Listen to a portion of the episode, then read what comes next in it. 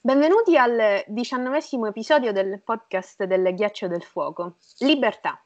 Io sono Chiara e con me ci sono Beatrice, Marco, Jacopo e Domenico. Ciao! Ciao! In questo episodio eh, ci si diverte leggendo le avventure di Jamie e Brienne e Cleus, ma lui è un terzo incomodo, per le terre dei fiumi. Tra una battuta e un flirt, un taglio di capelli e un insulto vengono raggiunti dai, solta- dei soldati talli Fortunatamente Brienne sa nuotare bene. Spoiler warning. È una rilettura, quindi parleremo di tutto e tutti, la serie, i cinque libri canonici, il mondo del ghiaccio del fuoco, Fire and Blood, Duncan eccetera. Siete avvisati. Yay, nuovo libro finalmente. Ah, siamo liberati, Fist for Crows. Non è vero, ci ritorneremo. Però, tra poco. Non staremo insomma qua a spiegare il cosa e il come di questo libro, come abbiamo fatto per il precedente. Praticamente è il libro preferito di tutti perché è pieno d'azione, suspense ed eventi che alterano il corso della storia. Red Wedding e Purple Wedding, che per ricordiamo è un nome dato dal, dal fandom non canon come Red Wedding.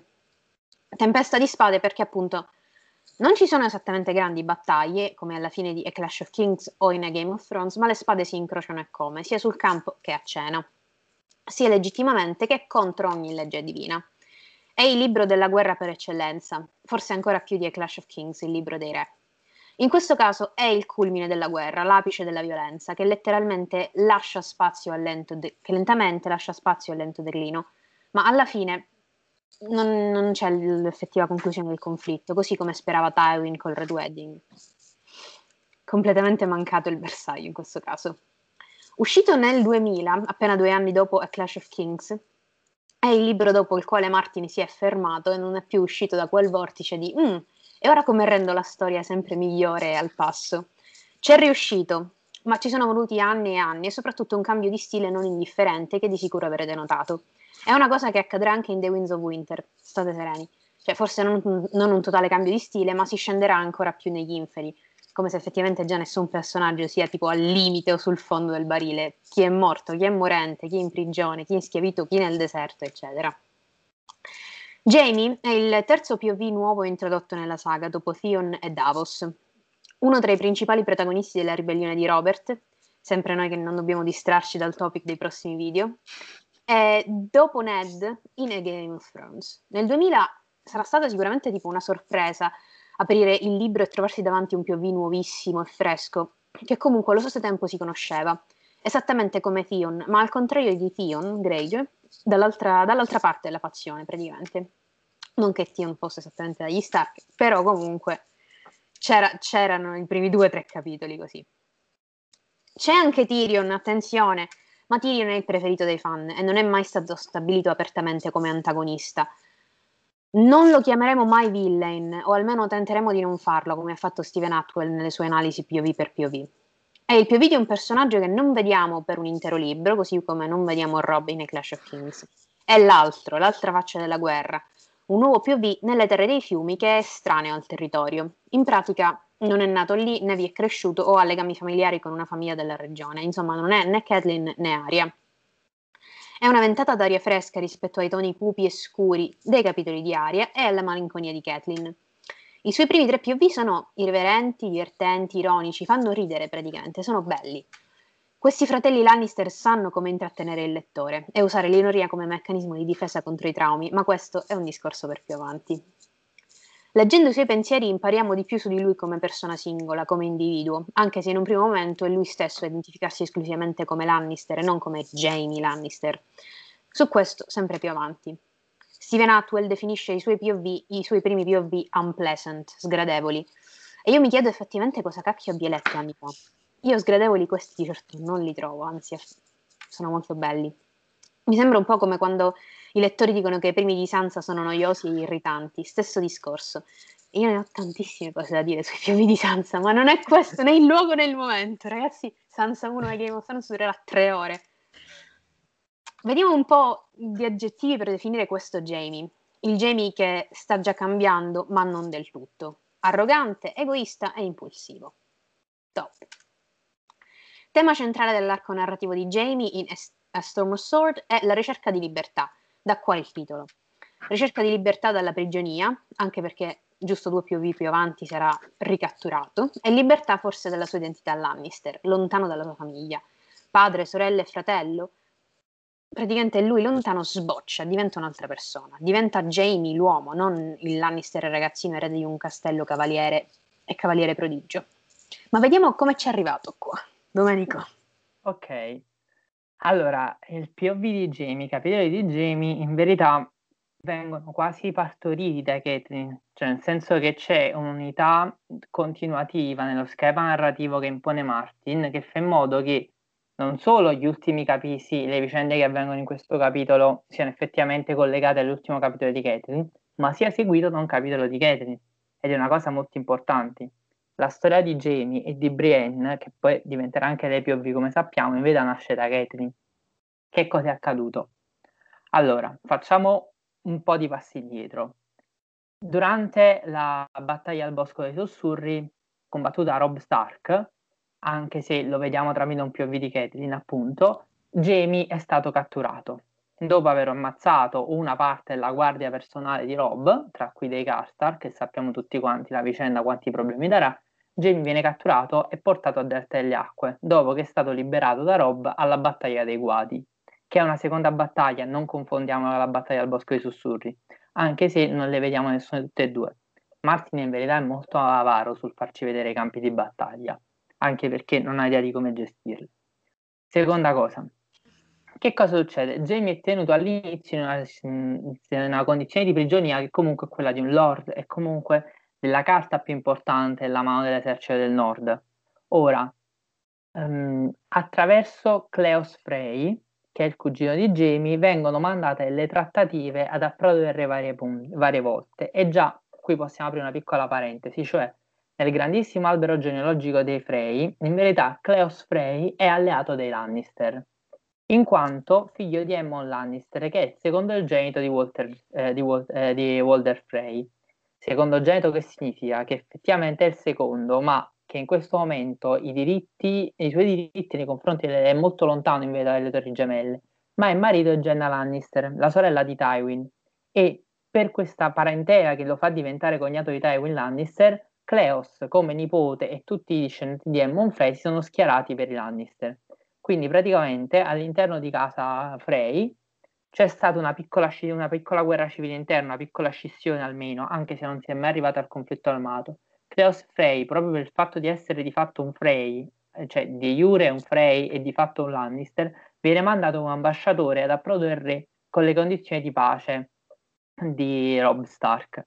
Le condizioni ovviamente ritornano, mm, non, accor- non, si trova un accordo tra i Lannister di approdo del re e i Rob Stark, quindi l'esercito del nord, ma quello che succede è che Tyrion insieme a Cles Frey manda dentro un gruppo di guardie che dovrebbero liberare Jamie, cioè prova, prova a liberare Jamie di nascosto insieme a Cles Frey. All'interno del castello, in verità, in questo momento Rob è fuori.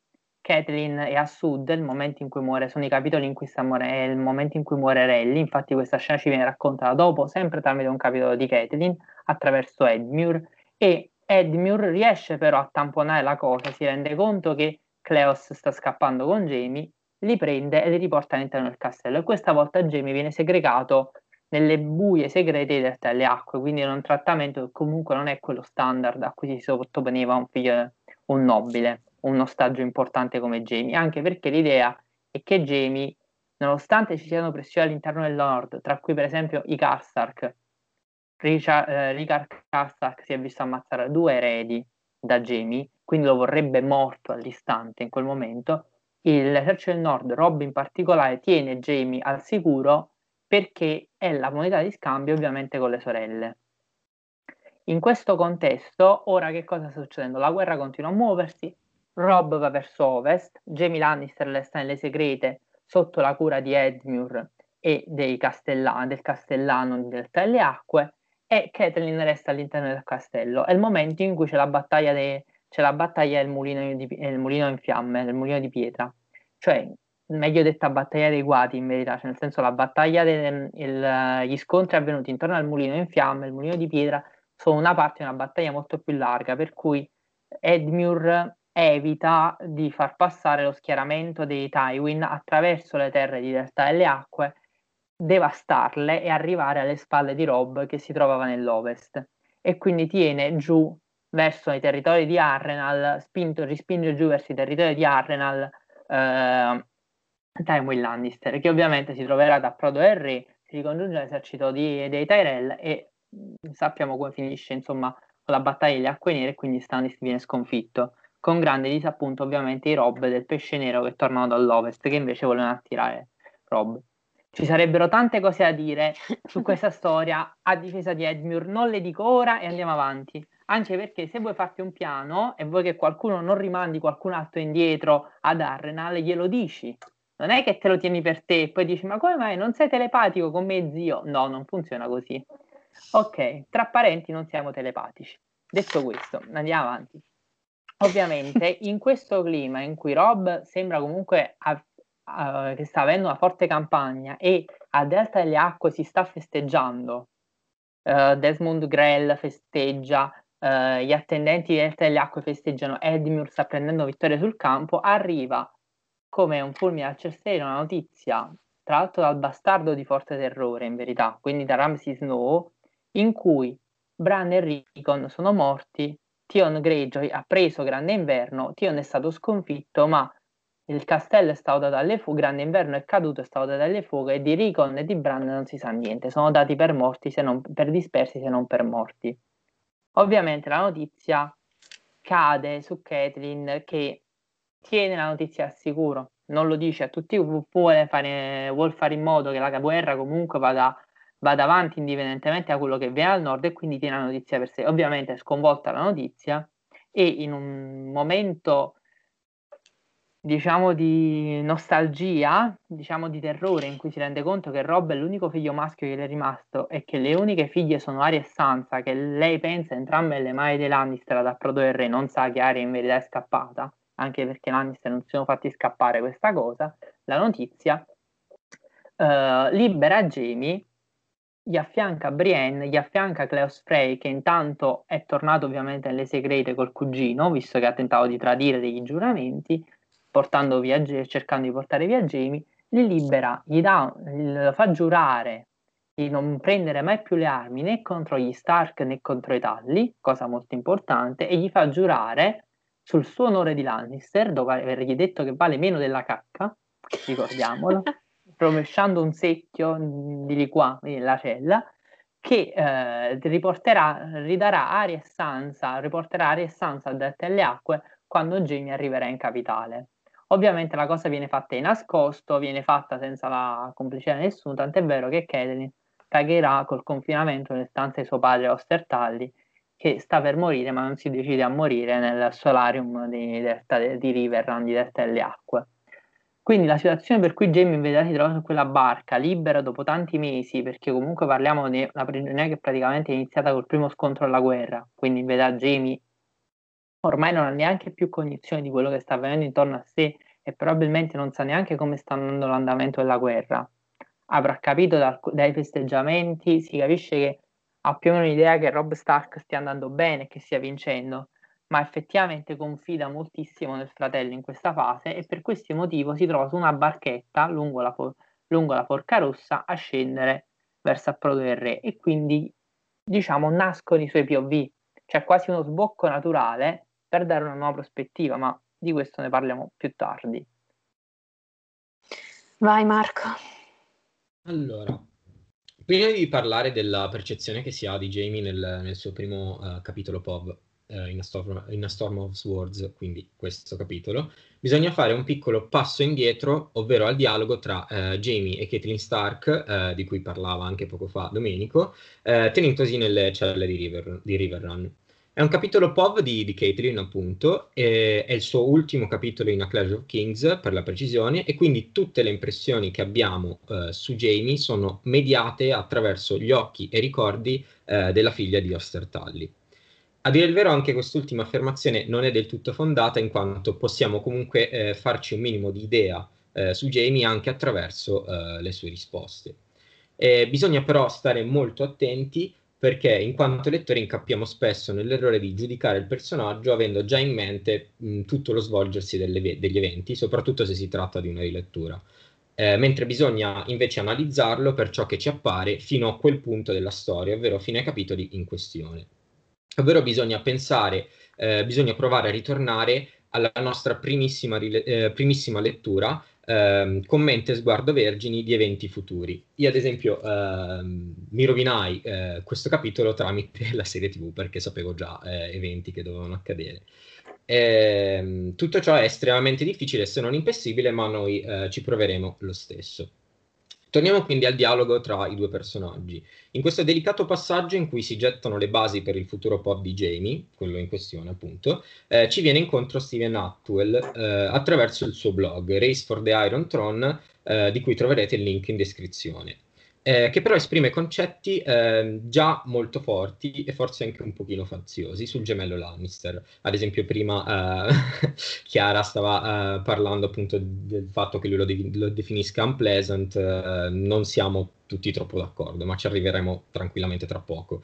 Eh, At- um, Attowell paragona quest'u- quest'ultimo, quindi Jamie, al Satana di Milton e più in generale allo stereotipo di eroe bar- byroniano. Eh, perciò Jamie durante il dialogo ci appare superbo e arrogante, ma allo stesso tempo anche onesto, indipendente e sarcastico. La cosa strana di Jamie è che non tenta nemmeno di fare una buona impressione sugli altri. Fin da, eh, fin da subito aliena il proprio interlocutore, si fa beffe di lui, eh, anche in modo piuttosto volgare e antipatico. Questo atteggiamento non giova a suo favore né per il personaggio ehm, inserito nella storia, eh, che sostanzialmente si rende odioso agli altri personaggi, né per noi lettori che certamente ad un primo approccio non riusciamo a farcelo um, stare simpatico, almeno fino a questo punto della storia. In realtà abbiamo già tutti i dati eh, per poter um, capire questo modo di fare di Jamie, solo che all'epoca era abbastanza difficile intuirlo. Eh, eppure le basi ci sono tutte. Lo scambio tra i due, nonostante l'ostilità iniziale di Jamie, ha comunque un carattere rivelatorio. Attraverso il loro botta e risposta vengono fuori eh, i loro punti di vista, la loro filosofia, eh, così come appunto il discorso che fa Jamie eh, sugli dei, sulla, su, praticamente il suo dichiarato ateismo e sulla sua visione del mondo. E proprio qui l'autore del, del post ehm, ci fa riflettere su uno spunto interessante e tira fuori ehm, il discorso che Tyrion fa a Jon Snow nel primissimo libro, ovvero ehm, al fatto che gli altri non dimenticheranno mai chi sei, che devi usare questa eh, cosa come uno scudo, anzi come un tuo punto di forza. E già in questo capitolo capiamo che il soprannome che si porta dietro, ovvero Kingslayer, ha un certo peso su di lui. Aerys, cer- Aerys il Mad King, ha un certo peso sempre su Jamie. Certamente però Jamie non manca di quell'arroganza, di quella superbia di cui parla appunto l'autore del post. Qui perciò bisogna interrogarsi. Uh, fino a che punto Jamie è convinto di essere superiore agli altri? Perché in realtà potrebbe essere appunto lo scudo di cui parla Tyrion. Jamie sa per certo che eh, tutti continueranno a chiamarlo Kingslayer, perciò eh, perché apparire senza macchia come un uomo d'onore? Eh, sa, per, eh, sa, perfettamente che nessuno lo vedrà mai eh, come tale. Un punto molto importante del, del loro dialogo eh, è la disarmante onestà di Jamie che ammette eh, in, questo, mh, in, questo, scambio di battute tra, tra, tra Caitlyn e lui eh, di essere appunto il padre dei figli di Cersei, che è uno dei maggiori ehm, plot twist, eh, la menzogna su cui si basa, diciamo, eh, gran parte degli eventi eh, precedenti. E di aver spinto appunto eh, suo figlio Bran giù dalla torre. E anche se in, questo primo, in quest'ultimo caso prima accusa gli dei, poi accusa Bran stesso e poi alla fine eh, accusa se stesso. Um, si, potrebbe colpa, la, si potrebbe dare la colpa al fatto che Jamie stesso, bevendo uh, il vino, um, stia um, rivelando, uh, comunque sì, sia uh, onesto in questo caso.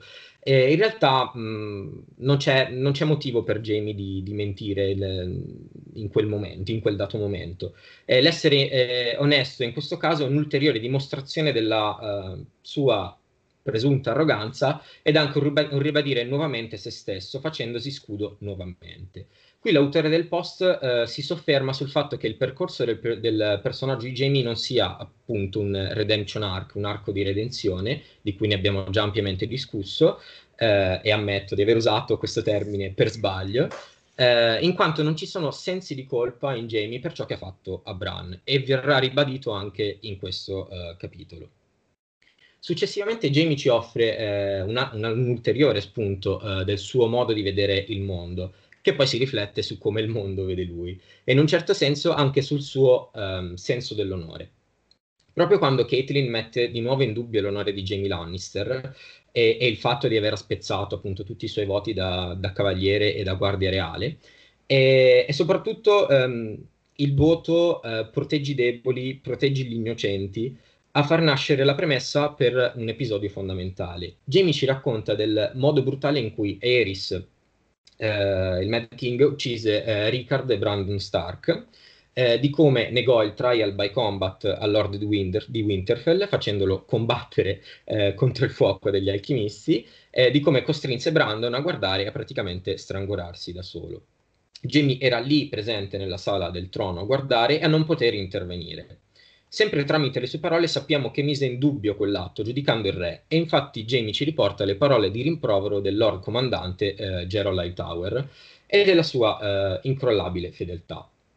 Il punto della risposta di Jamie è, è il quanto siano pointless, quindi mh, senza senso un certo, da un certo punto di vista, i voti presi. Um, quale voto avrebbe dovuto rispettare Jamie in questo caso? Proteggere gli innocenti quando lo stesso re ha violato dei diritti fondamentali su cui si basa e si regola uh, l'intero regno, oppure proteggere il re? Eh, Caitlin di conseguenza, e di, scusa, di, ehm, scusate, di conseguenza noi lettori, perlomeno quelli meno attenti, non capiamo benissimo questa discussione, questa digressione di Jamie su Eris, tant'è che lei pensa eh, Jamie si stia discolpando dall'essere eh, un Kingslayer avendo eh, vendicato ehm, l'assassinio dei due Stark e del loro seguito. Uh, è Jamie stesso invece a dire che non ha ucciso il re uh, per vendicare uh, gli Stark, di cui in realtà mh, mm, sappiamo benissimo non gliene, non gliene, frega, se ne sbatte altamente. Il punto fondamentale qui è per quanto um, ci possa stare eh, antipatico Jamie, fino a questo punto della storia c'è già una grossa eh, contraddizione ben in evidenza di come comunque lui si interroghi su se stesso, eh, su cosa sia giusto e su cosa sia sbagliato. Questa cosa va in netta contrapposizione eh, con l'idea che abbiamo di Jamie e soprattutto con l'idea ehm, che ha Caitlyn Stark di Jamie. Eh, perciò all'inizio di questo primo capitolo il, um, di Jamie abbiamo ancora i rimasugli uh, de- Jamie presentato nel, nel po- nell'ultimo POV di, di Catherine nel libro precedente. È ancora arrogante, è ancora molto sardonico, eh, ma allo stesso tempo abbiamo qualcosa di nuovo, qualcosa che comincia a farci empatizzare con lui, ovvero i suoi pensieri, i suoi pensieri non solo eh, le sue dichiarazioni. Entriamo nei ricordi di, di Jamie, eh, lui comincia ad aprirsi con noi e noi impariamo un po' di più eh, della sua persona. Torniamo di nuovo all'arco narrativo di Jamie eh, che come abbiamo detto non è di, di, redenzione, non ancora perlomeno. Però abbiamo comunque un Jamie diverso, o meglio, eh, come non l'avevamo mai visto, perché in questo POV eh, Jamie interroga se stesso e indaga su chi, su chi sia realmente Jamie Lannister. E questo è attualmente il suo arco narrativo ed è qui che comincia um, a cambiare la percezione che abbiamo di lui. Nonostante ciò, però, abbiamo ancora esempi negativi che quindi non inducono il lettore a cambiare eh, del tutto i propri eh, sentimenti verso questo personaggio. Eh, tramite i suoi pensieri eh, capiamo che mh, del giuramento che ehm, ha stretto con eh, Lady eh, Caitlin Stark non gliene importa poi molto, è pronto a, a violarlo ehm, alla prima occasione. E, così come eh, in realtà anche mh, scopriamo il vero motivo per cui eh, tentò di uccidere Bran che non fu per paura di ciò che Bran, eh, di, di, di ciò che Bran eh, aveva visto, ma eh, perché Bran lo aveva interrotto eh, durante l'atto. E, e, Jamie ci fa sapere che um, era appunto da un po' uh, in astinenza e quindi era un pochino uh, frustrato in quel momento della sua vita. Insomma, tutto ciò non ci induce ancora a pensare bene di lui, ma comincia a delinearsi una strada e una riscoperta del personaggio che Martin porterà attraverso, eh, avanti attraverso i suoi futuri eh, POV. Il microfono. Ci sono cose da dire. Ci sono cose da dire. Ah, ok. Ok, il microfono è perfetto. Io comunque, mh, mm, vabbè, io anche su quest'area del Redemption Arc, poi io ne ho, ne ho tante di cose da dire perché secondo me se non è Redemption questo è un arco purgatoriale. Mm-hmm. Che che è una definizione soprattutto per quello che accade in questo capitolo. Ok, premetto una serie di cose prima di dire quello che sto per dire, nel senso, l'idea è di fare un piccolo recap geografico, cioè capire dove ci troviamo e cosa sta avvenendo, però dobbiamo inquadrare alcune cose. Mi scuso preventivamente perché probabilmente uscirò fuori traccia a un certo punto, però secondo me va fatto un discorso sul fantasy in generale e va tenuto presente l'applicazione e la che giustifica poi, secondo me, la presenza di questo POV e di questo capitolo all'interno della saga. Allora, con questo capitolo ci troviamo finalmente fuori da Proto del Re. Se nella capitale lo spazio di manovra di Cersei era molto ridotto e i capitoli con i suoi itinerari più lunghi non a caso sono quelli che vanno dalla Fortezza Rossa al Tempio di Baylor, con Jamie entriamo in una serie di capitoli di personaggi che si muovono in uno spazio molto velocemente e che danno il loro occhio descrittivo alla natura paesaggistica e geografica di Westeros e, per una parte del loro arco narrativo, si interessano effettivamente a quello che avviene su larghi territori intorno a loro.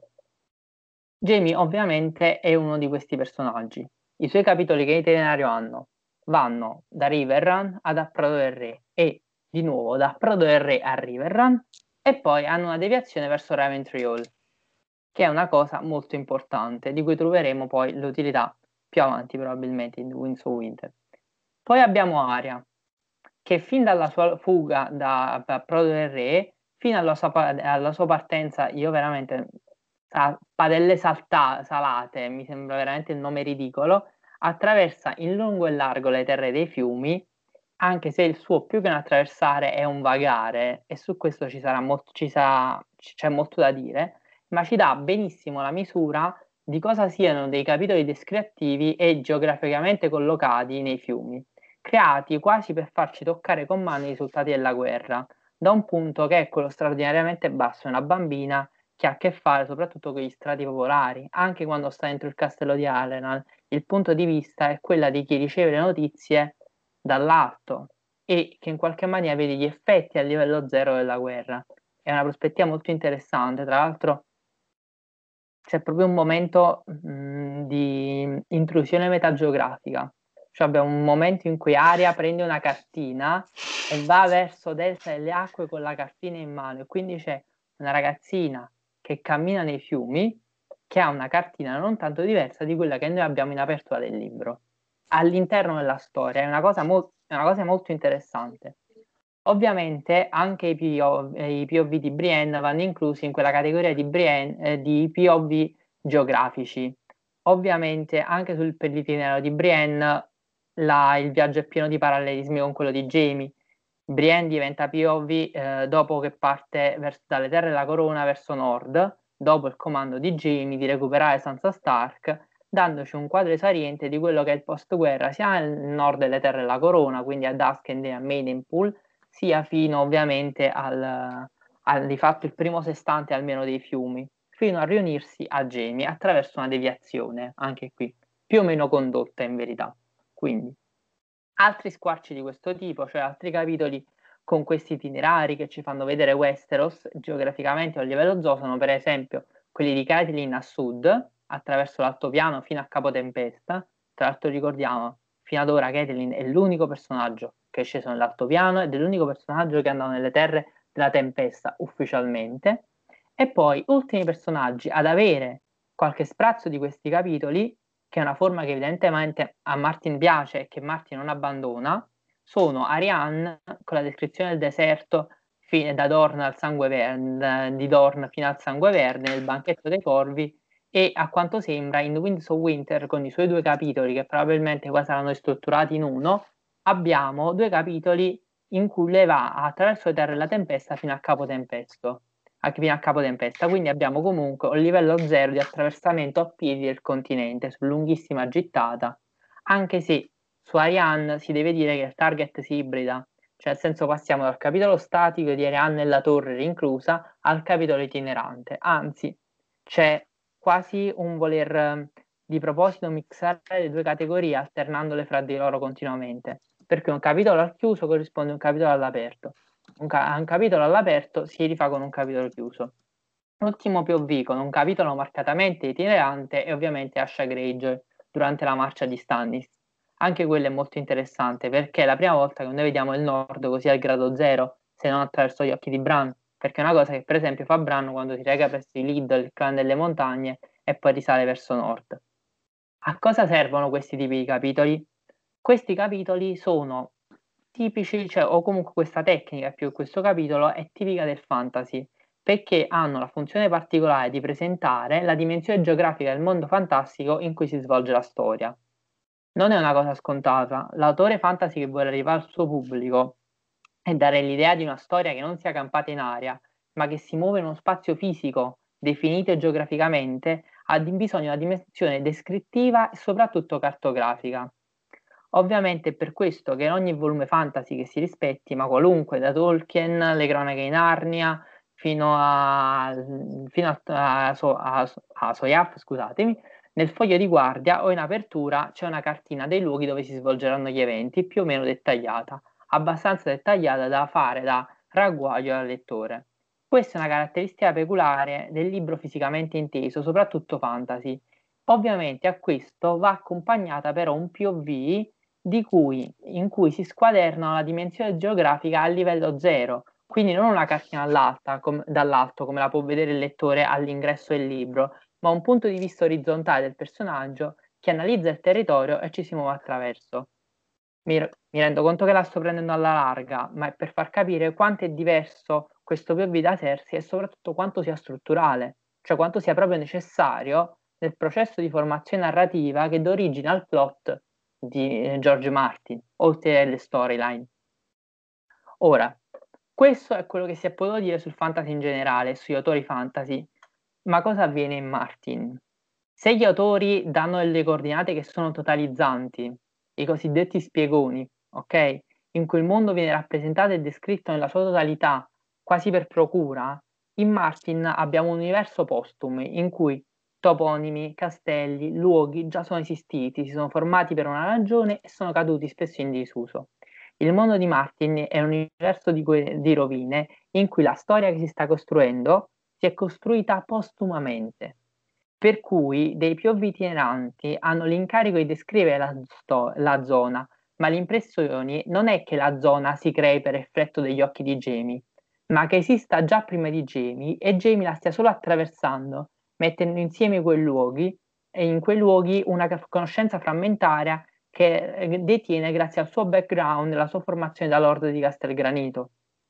Quindi, un esempio per tutti possiamo dare dal fatto che, per esempio, il nome del fiume non c'è detto all'inizio del capitolo. La prima cosa che ci si dice è che c'è dell'argilla rossa, che l'acqua è trasparente, e poi ci viene detto che ci troviamo lungo la forca rossa, ricostruendo quindi la ragione per cui al fiume è stato dato quel toponimo e non partendo dal toponimo.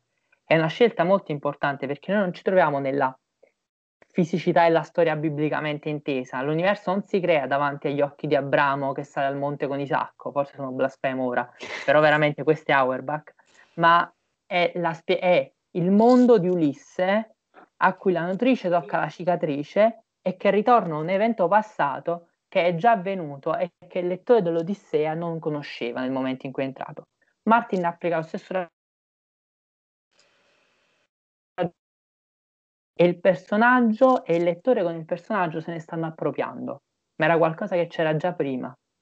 Soprattutto, questo avviene soprattutto nei fiumi, anche perché sono quelle meglio descritte. Veniamo a noi. Ci troviamo lungo la Forca Rossa ad un giorno di viaggio da Riverrun. Jamie, tra l'altro bellissimo, è scappato da sbronzo, nel senso ubriaco, non si è neanche reso conto ed era fuori da, ed era fuori da Delta delle Acque, lapsus freudiano questo. Il fiume della Forca Rossa si unisce al Tumbleson sotto le mura del delle Acque, che è di fatto un affluente della Forca Rossa che continua e da lì scorre verso il Tridente. La Forca Rossa è quasi una linea, è una linea orizzontale, è il più occidentale e meridionale dei tre fiumi del Tridente, del Tridente. Più a nord si trova la Forca Blu, limpidissima, e ancora più a est si trova la Forca Verde, che invece si porta dietro i muschi dell'incollatura e quindi è verde, tra l'altro quella su cui si trovano le torri gemelli ed è la più lunga. Tutti e tre i fiumi si uniscono e formano il tridente che scorre verso Padelle Salate. In pratica abbiamo un territorio diviso a raggiera tra tre fiumi che formano quattro sestanti diversi. Sulla sponda nord della Forca Rossa c'è Raventriol dei Blackwood Sig- e Sigard dei Mallister ovviamente più a nord, sul mare, mentre sulla sponda sud ci sono i Bracken, i Piper, i Vance e gli Smallwood. Il fiume è pieno di anse, poiché ha poca pendenza in verità, è un fiume che attraversa in orizzontale il continente e la, la barchetta per lo più a remi. Solo dopo, con una pendenza un po' più evidente, si inizia a fare uso della vela. Costantemente, tra l'altro, cosa interessante, si sottolinea la differenza tra le due sponde più si va su, eh, quella sud è meno selvaggia, mentre quella nord, quella nord è piena di boschi, di alberi, è molto più selvaggia e questo carattere dicotomico tra il sud più civile in qualche maniera e il nord selvaggio è una cosa che nei fiumi accade continuamente, cioè c'è una netta percezione che salendo nei fiumi si vada sempre più verso i terreni più appartenenti al nord, evidentemente, più appagati al nord. E tra l'altro soprattutto in questo libro, questo ci dovrebbe ricordare che le torri gemelle sono molto a nord e che gli ospiti a nord sono sacri. Comunque, il fiume è pieno di anse, come dicevamo, perché ha poca pendenza e si sottolinea più volte che sulla riva sud, tra l'altro, deve scorrere una strada, che è quella che va dalla Zanna Dorata e si, ricondu- si ricongiunge alla locanda dell'incrocio con la strada che scende, con la strada del re, quindi che porta da Capo Tempesta Grande Inverno passando per la capitale e risale verso la strada insanguinata risalendo verso la valle di Arrin. Uh, non ci soffermeremo sui resti, della guerra, sui resti della guerra, ma questo giustifica perché ci sia un rudere di una locanda a sud. Lascio l'argomento a Jacopo dopo, ovviamente. L'unica cosa che volevo dire è che quando siamo in vista della locanda siamo a neanche due giorni di marcia da, sul fiume da Riverrun e Jamie posandosi con la barchetta, dice che siamo ai terreni dei Bracken, sulla concezione postupa del mondo. Ciò ci porta alla notazione che in verità i terreni donati al primo Talli da casa Vance e che in verità sono in una posizione strategica siano uno decentrati rispetto al centro delle terre dei fiumi perché i talli sono spostati assolutamente verso ovest, delta delle acque verso ovest e che poi i loro possedimenti in verità almeno lungo la Forca Rosa siano straordinariamente piccoli visto che un giorno e mezzo già siamo passati in un altro feudo. Una mm. cosa è molto importante, ci dà anche la dimensione di quando in verità i talli siano instabili, anche geograficamente in quella che è una regione. Molto, molto instabile. Una cosa che, mh, mm, riguardo alle, alle, agli spostamenti geografici, che, cioè se, se, se, volete approfondire questa cosa, c'è secondo me molto interessante, c'è il sito quartermaster.info che che mette tutti gli spostamenti capitolo per capitolo, Master che è scritto come Maester, cioè di Game of Thrones, me lo mettiamo in descrizione. E poi c'è anche la, si può scaricare la, la, la, l'app ufficiale di, di, di, di, di A Song of Ice and Fire, che però costa 5 euro comprare le mappe, però vabbè io l'ho fatto perché sono molto interessanti, però così, spottone a Martin che non ne ha bisogno. Allora, addentriamoci nel POV perché ancora non abbiamo iniziato e c'è tantissimo da dire, tantissimo. An east wind blew through his tangled hair, as soft and fragrant as Circe's fingers. Un vento dall'est soffiò tra i suoi capelli aggrovigliati, delicato e profumato come le dita di Cersei. L'inizio del capitolo già ci dà un'idea della libertà associata al vento, ai capelli e a Cersei. Tutte cose che noi ritroveremo costantemente ripetute nella sua mente fino alla fine. Se ricordate infatti, credo in A Fist for Crows, Jamie ripensa esattamente a questa sensazione, cioè al vento tra i capelli, sempre per indicare un certo tipo di libertà dal lavoro, dagli obiettivi della missione, eccetera, ma, ma soprattutto non include Cersei nel discorso eh, futuro. Semplicemente sono le dita e le mani di una donna. Per farvi capire comunque che i cerchi si chiudono sempre e Jamie cambia da un punto all'altro della storia. Siamo su una barca sul Tridente, eh, poche ore dopo la fuga alle segrete del castello Talli, col grazioso permesso di Lady Kathleen e tanti saluti. È l'alba, al contrario degli ultimi POV di Cersei che praticamente si svolgevano soltanto al buio e al chiuso. Qualcosa su cui riflettere. La Fortezza Rossa in realtà è una prigione, praticamente un luogo chiuso e angusto che nulla ha a che fare con il fiume, l'aria aperta e la libertà di andare un po' dove gli pare. Comunque è bellissimo anche notare i parallelismi e i contrasti tra i fratelli Lannister in generale, cioè con questa rilettura saltano ancora di più all'occhio. Se abbiamo già detto che gli imprigionamenti di Jamie e Cersei sono allo stesso tempo simili e opposti, lo stesso possiamo dire degli imprigionamenti di Jamie e Tyrion. Jamie in questo momento viene liberato dalla cattività a inizio a Storm of Swords e verrà in seguito ricatturato e liberato. Tyrion invece verrà incarcerato verso la fine del libro per poi venire rilasciato dallo stesso Jamie alla fine. Credo che possiamo considerare anche prigioniera le settimane in cui Tyrion, pass- Tyrion passa a letto dopo le acque nere, quindi entrambi i fratelli sono catturati e liberati due volte nello stesso arco di tempo. Veniamo subito investiti dalla felicità di Jamie. I'm alive and drunk on sunlight. A laugh bursts from his lips. Sono vivo e ubriaco di luce del sole, una risata gli scappò dalle labbra. È ubriaco di luce del sole e impostomi da sbornia per tutto il vino ingerito la notte prima. Ed eccola qua, finalmente Brienne, perché ovviamente non si può parlare di lei e lui separatamente. Questi due sono praticamente attached at the hip, come si dice in inglese, inseparabili. Le loro storie sono inesplicabilmente legate, la bella e la bestia, legate addirittura da Sir Duncan e Rohan Webber. Qua però vediamo Cersei prendersi subito il gioco di lei chiamandola Wench, uno spregiativo, non pensando al suo nome né chiamandola per nome, tranne in alcuni casi abbastanza significativi. All'inizio soprattutto verrà costantemente paragonata a Cersei, che nella mente di Jamie è l'unica donna esistente al mondo e l'unica degna delle sue attenzioni sessuali o meno. Anche se, sempre per onestà intellettuale, si avverte una certa tensione non certo innocente durante la discussione tra Jamie e Catelyn nel Clash of Kings. Cioè, parliamoci chiaro, entrambi ci sarebbero stati se, soltanto, se, soltanto, se, avessero detto di sì, insomma. Io non lo so cosa... questa cosa. Sì, ragazzi, è palese. So, Jamie può essere eccitato da qualcuno che non sia consanguineo, cioè mi sembra veramente... Jamie ci pensa pure, ha detto Catelyn è bella, però non è Cersei, quindi... Però non è mia cugina fino al terzo grado. Esatto. Peccato.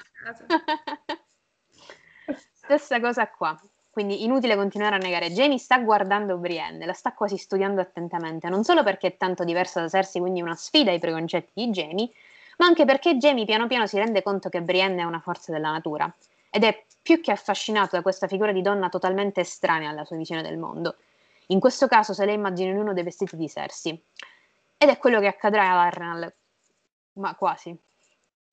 La osserva e inf- infatti rimane per una buona parte della notte senza alcun segno di fatica, eh, mentre il suo inutile cugino Klaus Frey è al limite. In realtà Jamie non sa bene chi sia questa ragazza che ha di fronte, ma da come parla e da come si comporta sembra una lei di alto rango che sa come usare le armi, altrimenti non ne porterebbe due con sé. E questo ricorda tantissimo il primo POV di Sansa in A Game of Thrones, eh, dove da poche informazioni Sansa sa dare un nome e identificare Ser Barristan e Lord Rally nel minor tempo possibile. Sempre in tema primi capitoli, ripensando a quello che ha detto Steven Atwell, forse è ora che i lettori rivedono i primi POV di questi due personaggi. Già.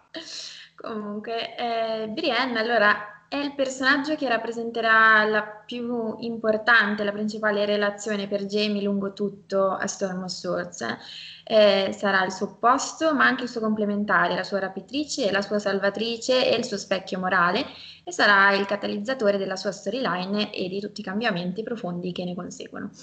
La prima osservazione che abbiamo su di lei da parte di Jamie, come diceva Chiara, riguarda appunto l'aspetto fisico e in particolare il paragone con Cersei, perché se c'è una parte di ideologia Lannister in cui Jamie crede fermamente è quel compiaciuto senso di superiorità basato in larga parte sul concetto convenzionale di bellezza a cui i Lannister rispondono perfettamente.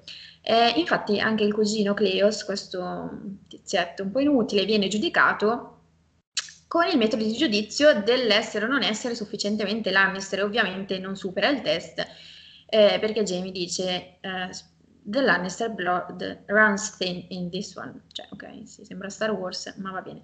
E in generale, a questo punto della storia, mh, mm, Jamie è ancora proprio tutto centrato sull'idea che esista solo la sua famiglia e che tutto il resto possa esistere, importare o essere minimamente considerato solo in relazione ad essa e all'impatto che ha sui suoi membri, come appunto anche per la questione fastidiosa del tentato omicidio di Bran. Quindi è più che naturale per questo Jamie che incontrando una donna questa possa essere valutata soltanto comparandola all'unica donna rilevante per lui, cioè Cersei. Um, e infatti, se la figura in uno dei vestiti di Cersei dice He amused himself by picturing her in one of Cersei's silken gowns in place of a studded leather jerkin, as well dressed a gown in silk as this one. Eh, vabbè, qua ovviamente Jamie ha sempre la sua solita ironia pungente, dice sarebbe eh, cioè, farebbe più la figura una mucca vestita di seta che lei, però la ragione cui, per cui Brienne stuzzica comunque in qualche modo l'interesse di Jamie è che la vede sostanzialmente come l'anti-Cersei eh, e questa cosa gli servirà più avanti quando avrà già iniziato il suo cammino di ridefinizione della propria identità dopo la perdita della mano, gli servirà a riconsiderare profondamente proprio la relazione con Cersei. Ma comunque, Um, di certo Jamie è consapevole del fatto che nel tentativo di aderire alle norme convenzionali sulla bellezza e sul ruolo di genere, molte donne non riescano a raggiungere quell'ideale perfetto incarnato da sua sorella. Ma con Brienne la questione è differente perché lei non ha proprio la minima intenzione di provarci, anzi va apposta in direzione contraria. Ed è proprio questo che paradossalmente per Jamie risulta in qualche modo intrigante e attira la sua attenzione e curiosità. Infatti, in queste prime osservazioni, che comunque rimangono nel suo stile, quindi sprezzante, alzezzose e offensive anche, traspare comunque il riconoscimento di determinate qualità di Brienne oltre a un'innegabile tensione sessuale. Ad esempio, quando dice But the cow could row, cioè la mucca però sa remare, perché anche dopo aver remato dopo, per tutta la notte non ha nessun segno di fatica, come invece lo sfigato cugino. E più avanti eh, si vede anche il rispetto di Jamie per il coraggio di Brienne di dirgli ciò che pensa in faccia, che per Jamie arriva come quasi una liberazione dal continuo gossip che sente sempre alle sue spalle no? riguardo al fatto di essere Kingslayer. Infatti dice, The shed steel in a spine I not many men dare name me monster to my face. Non molti uomini hanno il coraggio di chiamarmi mostro in faccia. Um, in ogni caso, Jamie nota subito una cosa, cioè che lei porta delle armi. Um, inizialmente gli sembra solamente una, una ragazzotta, mh, mm, come fosse anche una paesanotta, big strong peasant wench to look at her, ma parla come una nobile e indossa eh, la spada e il pugnale. Ah, but can she use them? Cioè, ma e lui si chiede, saprà usarli? Jamie meant to find out as soon as he rid himself of these fetters. Quindi eh, si ripropone di scoprirlo non appena potrà liberarsi dalle, dalle manette. Ci sono più ragioni perché la reazione iniziale istintiva di Jamie sia quella di volerla combattere, di voler combattere con Brienne. Innanzitutto, come si vede anche nel flashback riguardante la questione di Bran, la mentalità impulsiva di Jamie è quella di risolvere tutti i problemi con la spada. Mentalità che dovrà necessariamente mettere poi in discussione nel momento in cui verrà privato della mano con cui combatte, il che in sostanza per lui equivale all'essere privato dell'unico strumento con cui affrontare il mondo e relazionarsi con le persone al di fuori della sua cerchia familiare che ha usato fino a quel momento. Eh, questa presunzione di poter risolvere tutto con le armi gli deriva dal fatto di essere probabilmente il più abile spadaccino esistente, il che lo porta a credere di essere intoccabile e di non poter subire nessuna conseguenza quando decide anche avventatamente di risolvere un problema con la spada. È una lezione che ancora evidentemente non ha imparato neanche dopo eh, la sconfitta al bosco dei sussurri, anche se questo sicuramente è stato un primo grosso colpo al muro delle sue certezze. Inoltre sono mesi che Jamie non ha modo di tenere in mano una spada, quindi se consideriamo che per lui combattere è vitale perché fino a questo punto la spada è quello che lo definisce come persona, è comprensibile che alla prima occasione in cui incontra un valido avversario non riesca a pensare ad altro che a combattere. Eh, comunque in questo punto è interessante notare come Jamie eh, riconosca implicitamente a Brienne lo status di avversario degno quantomeno di essere sfidato, quando invece avrebbe potuto semplicemente ridere di una donna che porta una spada. Eh, infatti a questo scopo Jamie dà il via a un'incessante campagna di insulti e frecciatine con cui cerca di provocare Brienne fino al punto da indurla a combattere con lui. Si chiama flirtare. Yeah. e lo sa fare bene. E lo sa fare molto bene. Jamie è legato sia ai polsi che alle caviglie con le manette di ferro, quindi non c'è soltanto il flirtare, ma c'è anche il bondage. Ma questo è un altro discorso. Lui stesso scherza sul fatto che la sua parola come Lannister sarebbe stata mm, bastata per non metterla in catene, ironia portami via. Ma niente, loro l'hanno legato, sballottato a destra e a manca e messo su una barca nel cuore della notte. Il tutto mentre lui a un certo punto è crollato a causa dell'alcol. Sempre lui pensa, Tyrion is going to laugh himself sick when he hears how I slept through my own escape. Tyrion si metterà a ridere a crepapelle quando sentirà che ho dormito durante la mia stessa fuga. Però ecco, ricordiamo agli ascoltatori che in questo momento Tyrion sta ringraziando qualunque dio in terra perché è uscito vivo dalla battaglia delle acque nere e non è esattamente nell'umore giusto per ridere. Non è la prima e l'unica volta che vedremo o vediamo un personaggio scappare. Ne abbiamo già avuto un assaggio con Aria per ben due volte, richiamando la fuga di Jamie nel taglio dei capelli, e vedremo Sansa scappare dalla capitale scendendo centinaia di scale e salendo anche lei su una nave a largo del castello da cui è scappata nel cuore della notte. Vedremo, come detto sopra, anche la fuga di Tyrion e poi quella di Theon e Dance with Dragons da Grande Inverno. Insomma, cose molto belle. In una serie di botte e risposta continuano a insultarsi a vicenda chiamandosi Kingslayer, nomignolo che a Jamie non piace per nulla e Wench a ripetizione. You will call me Brienne, not Wrench. My name is Sir Jamie, not Kingslayer. Al che segue, do you deny that you slew your king? No, do you deny your sex? If so, unlace your breeches and show me. Quindi calati i pantaloni e fammelo vedere. Che è esattamente quello che Gendry dice, um, a, chiede ad Aria eh, poco prima della scoperta della sua vera identità. Quindi escilo letteralmente. Quindi per stabilire il romanticismo tra coppie l'uomo deve chiedere alla donna di abbassarsi i pantaloni. Io non so che dire. Va bene. Ok.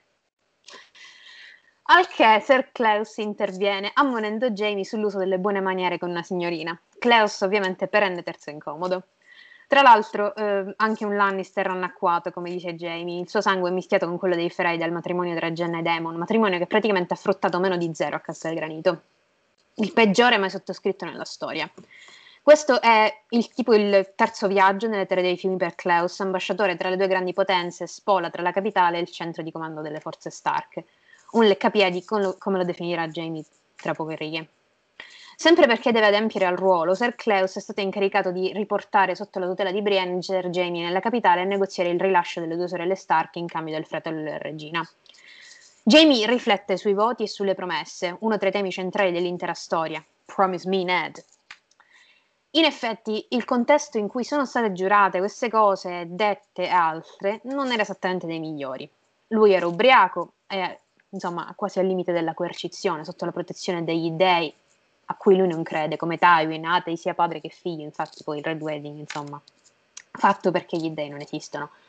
Quindi non è che lui sia propenso esattamente a mantenerli, anzi si capisce che non ha proprio intenzione di farlo. Eppure, sempre in ironia della sorte, sono gli unici che manterrà.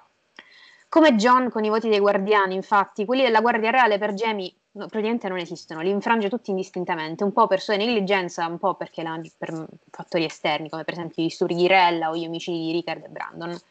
Qua Kat, come Jamie ben sa, si sta però affidando a suo fratello Tyrion, non a lui, che, come abbiamo detto prima, ha merda per onore. E questo è un altro dei tanti errori forse commessi da Catelyn. Insomma, ti fidi di Tyrion che ha letteralmente infranto la legge dell'ospitalità tentando di liberare Jamie durante il primo tentativo di pace? Insomma, nonostante però c'è da dire che Kathleen questo non lo sapeva, cioè nel senso lo sapeva da fonti secondarie, non è stata là, non era là quando insomma è accaduta la cosa, lo sa tramite suo fratello. Soprattutto non ha percezione che sia stato Tyrion. Cioè, sa che il tentativo arriva dai Lannister, ma non, non ha idea di chi sia in verità, non averlo ordinato. Però comunque dico, sono sempre Lannister, tesoro. Certo, insomma, è un errore che si giustifica. Kathleen però non è, cioè, non è, stupida, sa che in città l'unico col potere, o meglio era Tyrion, quindi fidarsi a lui è l'unica soluzione effettiva. Continuando la conversazione con Brienne, Jamie scopre che lei è l'unica figlia di Lord Selwyn di Tart, un'isola delle terre della Tempesta, che di base dovrebbe rispondere a capo Tempesta, quindi come mai lei sta con Rob Stark ora? Semplice. Brienne serve solo la di Kathleen per ora, non Rob, gettando un altro carico, chiamando Jamie mostro in questo caso. Aia.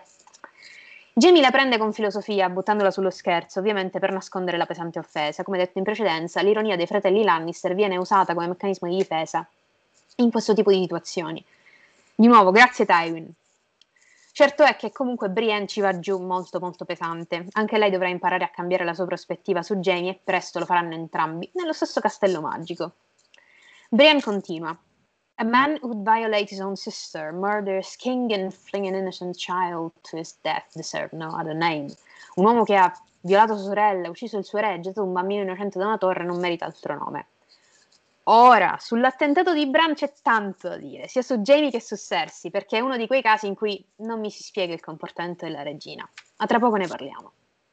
La conversazione prosegue con Cleus, che si intromette senza permesso, e Brienne sottolinea di voler essere chiamata per nome, senza, anche se lei non rispetta quello altrui. My name is Brienne, she repeated, dogged as an hound. Hound. Mi chiamo Brienne, ripeteva, cocciuta come un mastino. Ehi, ehi, riferimento a Sandor, attenzione questo capitolo ne è pienissimo, ma ne parlerà dopo Beatrice. Subito dopo si dice Lady Brienne, she looked so uncomfortable that Jamie sensed a weakness. Or should I call you Sir Brienne? Quindi Lady o Sir Brienne? Conclusione 1. Anche se non è un vero cavaliere, la sua, mera, esist- la sua mera esistenza sfida le convenzioni e le norme di genere di Westeros, lei rappresenta l'essenza dell'onore cavalleresco in tutta la sua bellezza e in tutta la sua forza, che è uno dei motivi per cui Jamie è veramente affascinato da questa creatura quasi mitologica per lui. Conclusione 2. Jamie renderà cavaliere Brienne come nella serie tv, con i canoni inutile discutere. 3. Probabilmente andranno a letto insieme dopo tutto questo flirtare. Secondo me sì. L'hanno già fatto tra l'altro metaforicamente, quindi con le spade. Ah, non, non, guardatevi così, The Winds of Winter accadrà, non dovete per forza leggerlo, attenzione, potete saltare le pagine, non vi preoccupate. Ah. Vabbè, comunque torniamo un attimo su My name is Brienne, she repeated dog as a hound. Allora, come diceva Chiara, questo è il primo di vari riferimenti disseminati lungo il capitolo a Sander Clegane. Ce ne sono un sacco, cioè mi pare 4-5, comunque poi li vediamo tutti. Ehm, che Sender venga tirato in ballo a questo punto da, da, George Martin non è casuale perché è un ottimo termine di confronto per entrambi, sia Jamie che Brienne. Eh, infatti rifiuta di essere chiamato cavaliere anche quando viene scelto per la Guardia Reale perché ri- rigetta in toto la cavalleria e i suoi valori, dato che ovviamente la cavalleria al momento è rappresentata da persone assolutamente mh, pessime come suo fratello ma in pratica è tra i personaggi che più si avvicinano all'incarnazione di quei valori, cioè i veri valori della cavalleria come dovrebbe essere. Brienne, dal canto suo, è impossibilitata, anche lei, a essere un true knight a causa delle leggi sui ruoli di genere che regolano la società di Westeros, e anche lei si è trovata comunque in una guardia reale con la di Renly senza essere ufficialmente un cavaliere. Eh, è possibile paragonare Brienne anche a John Kildark, la guardia personale di Alicent Targaryen, che però era in una situazione diversa in un tempo diverso. Questo mh, probabilmente ci dice che potrà accadere che Lady Brienne diventi anche Ser Brienne, ma perché ciò avvenga servono i giusti governanti. Comunque, sia Sandor che Brienne hanno sofferto crudeltà da, piccole, con, da piccoli connesse al loro aspetto, diciamo, mostruoso. Eh, a Sandor questo aspetto è stato causato dal fratello col fuoco, invece Brienne, che con questo aspetto infelice ci è nata, ha sofferto a causa della crudeltà dei ragazzi. Ma c'è un po' di Sandor anche in Jamie, cioè entrambi sono diventati praticamente bambini soldato per necessità in un certo senso per sopravvivenza. Poi Jamie, eh, crescendo, è diventato una pedina del gioco giocato da Eris, da suo padre e anche da Cersei, eh, e nel frattempo anche Sandro si è unito ai Lannister, sebbene in un ruolo differente. Entrambi finiscono imbrigliati nelle maglie della capitale e in particolare della corte, dove Geoffrey guarda entrambi con ammirazione, ma non instaura realmente una relazione con nessuno dei due. E eh, dalla capitale alla fine si allontanano per ragioni diverse, finendo a vagabondare per le terre dei fiumi, un viaggio che per entrambi sarà occasione di un profondo eh, cambiamento personale.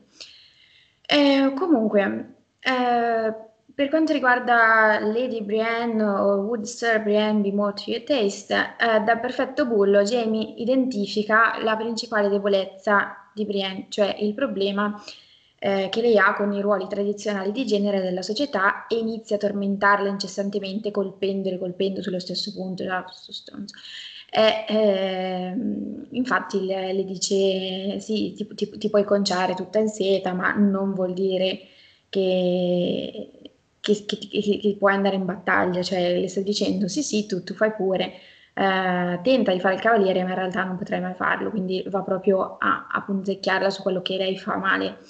Eh, non sta solamente bullizzandola per il gusto di farlo, infatti lui stesso inizialmente aveva riconosciuto che Uh, mocking this one would be so easy, there would be no sport to it. Cioè mh, è così facile prenderla in giro che non è neanche divertente.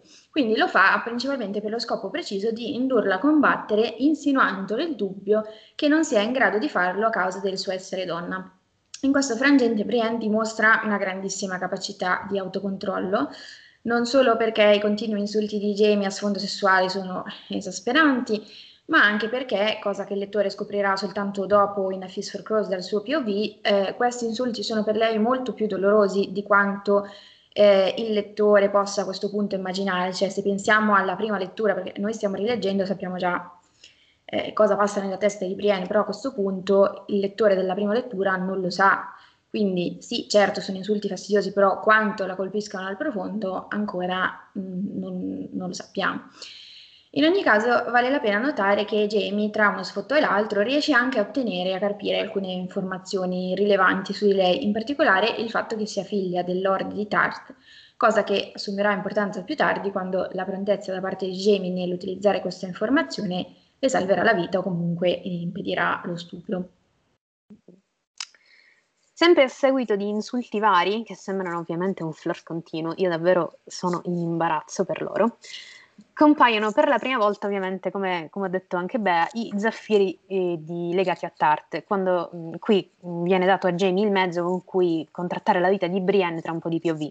Nonostante pensi di volerla morta, più avanti infatti si chiederà il perché non l'abbia, tir- l'abbia tirata a bordo col remo, la salverà ovviamente più di una volta da morte certa e violenza, come esattamente un vero cavaliere fa con una fanciulla in pericolo. Prosegue. Sir Klaus coughed nervously. Lady Brienne had some lies from Lady, uh, insomma, had some lies from Lady Kathleen, no doubt. The Stark cannot hope to defeat you with swords, sir. No, so now they, they, make war with poisoned words, poisoned words. Praticamente questa è pura propaganda. Sir Klaus infatti dice Lady Brienne eh, vengono servite queste bugie, cioè che i Lannister stanno perdendo da, da Catelyn ehm, e gli Stark non possono assolutamente sperare di vincere in battaglia contro, contro i Lannister. Praticamente Jamie distrugge tutto subito nella sua mente perché sa che gli Stark stanno facendo esattamente il culo strisce ai Lannister su tutti i fronti possibili. Sempre Gleus. Eh, quasi, qualsiasi uomo che possa credere che un confratello guard- della Guardia Reale ferirebbe un bambino non conosce il significato di onore. E io qua lo inviterei a rileggere Sansa 1 e Clash of Kings per, rinfrescar- per rinfrescarsi un po' la memoria. Segue a questo un flashback su una conversazione tra lui e Cersei post attentato a Bran, che nella serie abbiamo visto esattamente proprio andare così. Quella del War for Cersei's Cunt che non c'è bisogno nemmeno di tradurre, perché dico, lo sapete già. Nei libri poi seguita da sesso fra, dal sesso fra i gemelli, sempre seguendo il pattern di Cersei che dice di no, però è un sì, e Jamie che va avanti come un trattore incurante dell'ambiente, che è esattamente on, come va ogni scena tra di loro. Lo rivediamo poi nel libro, libro dopo libro, situazione dopo, dopo situazione. Allora, secondo Jamie, Bran li stava spiando. Sbagliato, il bambino è capitato là per caso, nella stanza di, di una, stanza di casa sua, dove lui stava effettivamente commettendo tipo uno tra i reati più beceri mai esistiti all'interno del mondo di Westeros, un reato punibile con qualsiasi cosa. Lui voleva esattamente passare un'ora con Cersei. Oh, poverino. Cioè, l'unica cosa che non doveva fare era quella. Doveva tenerselo un po' nei pantaloni. Ma no. Che c'entra? Qui e ora, in territorio nemico.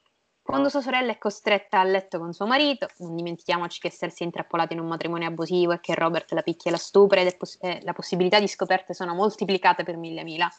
A Jamie non frega assolutamente nulla, a lui importa solo dei suoi bisogni, è completamente ignaro del contesto in cui si trovano e delle volontà altrui, anche se Cersei ha consentito all'atto, forse però avrebbe preferito rimandare. Impulsivo come pochi. Ci viene detto che Jamie l'ha fatto eh, pensando che Cersei volesse che lui lo facesse. Praticamente si è detto tanto lei lo vuole che cambia. E invece no. A quanto pare Cersei non voleva che Jamie gettasse Bran giù dalla torre, torre dalla quale in realtà lui lo stava salvando, perché il suo primo istinto era proprio salva quello che sta accadendo, poi l'ha buttato di, di sua volontà.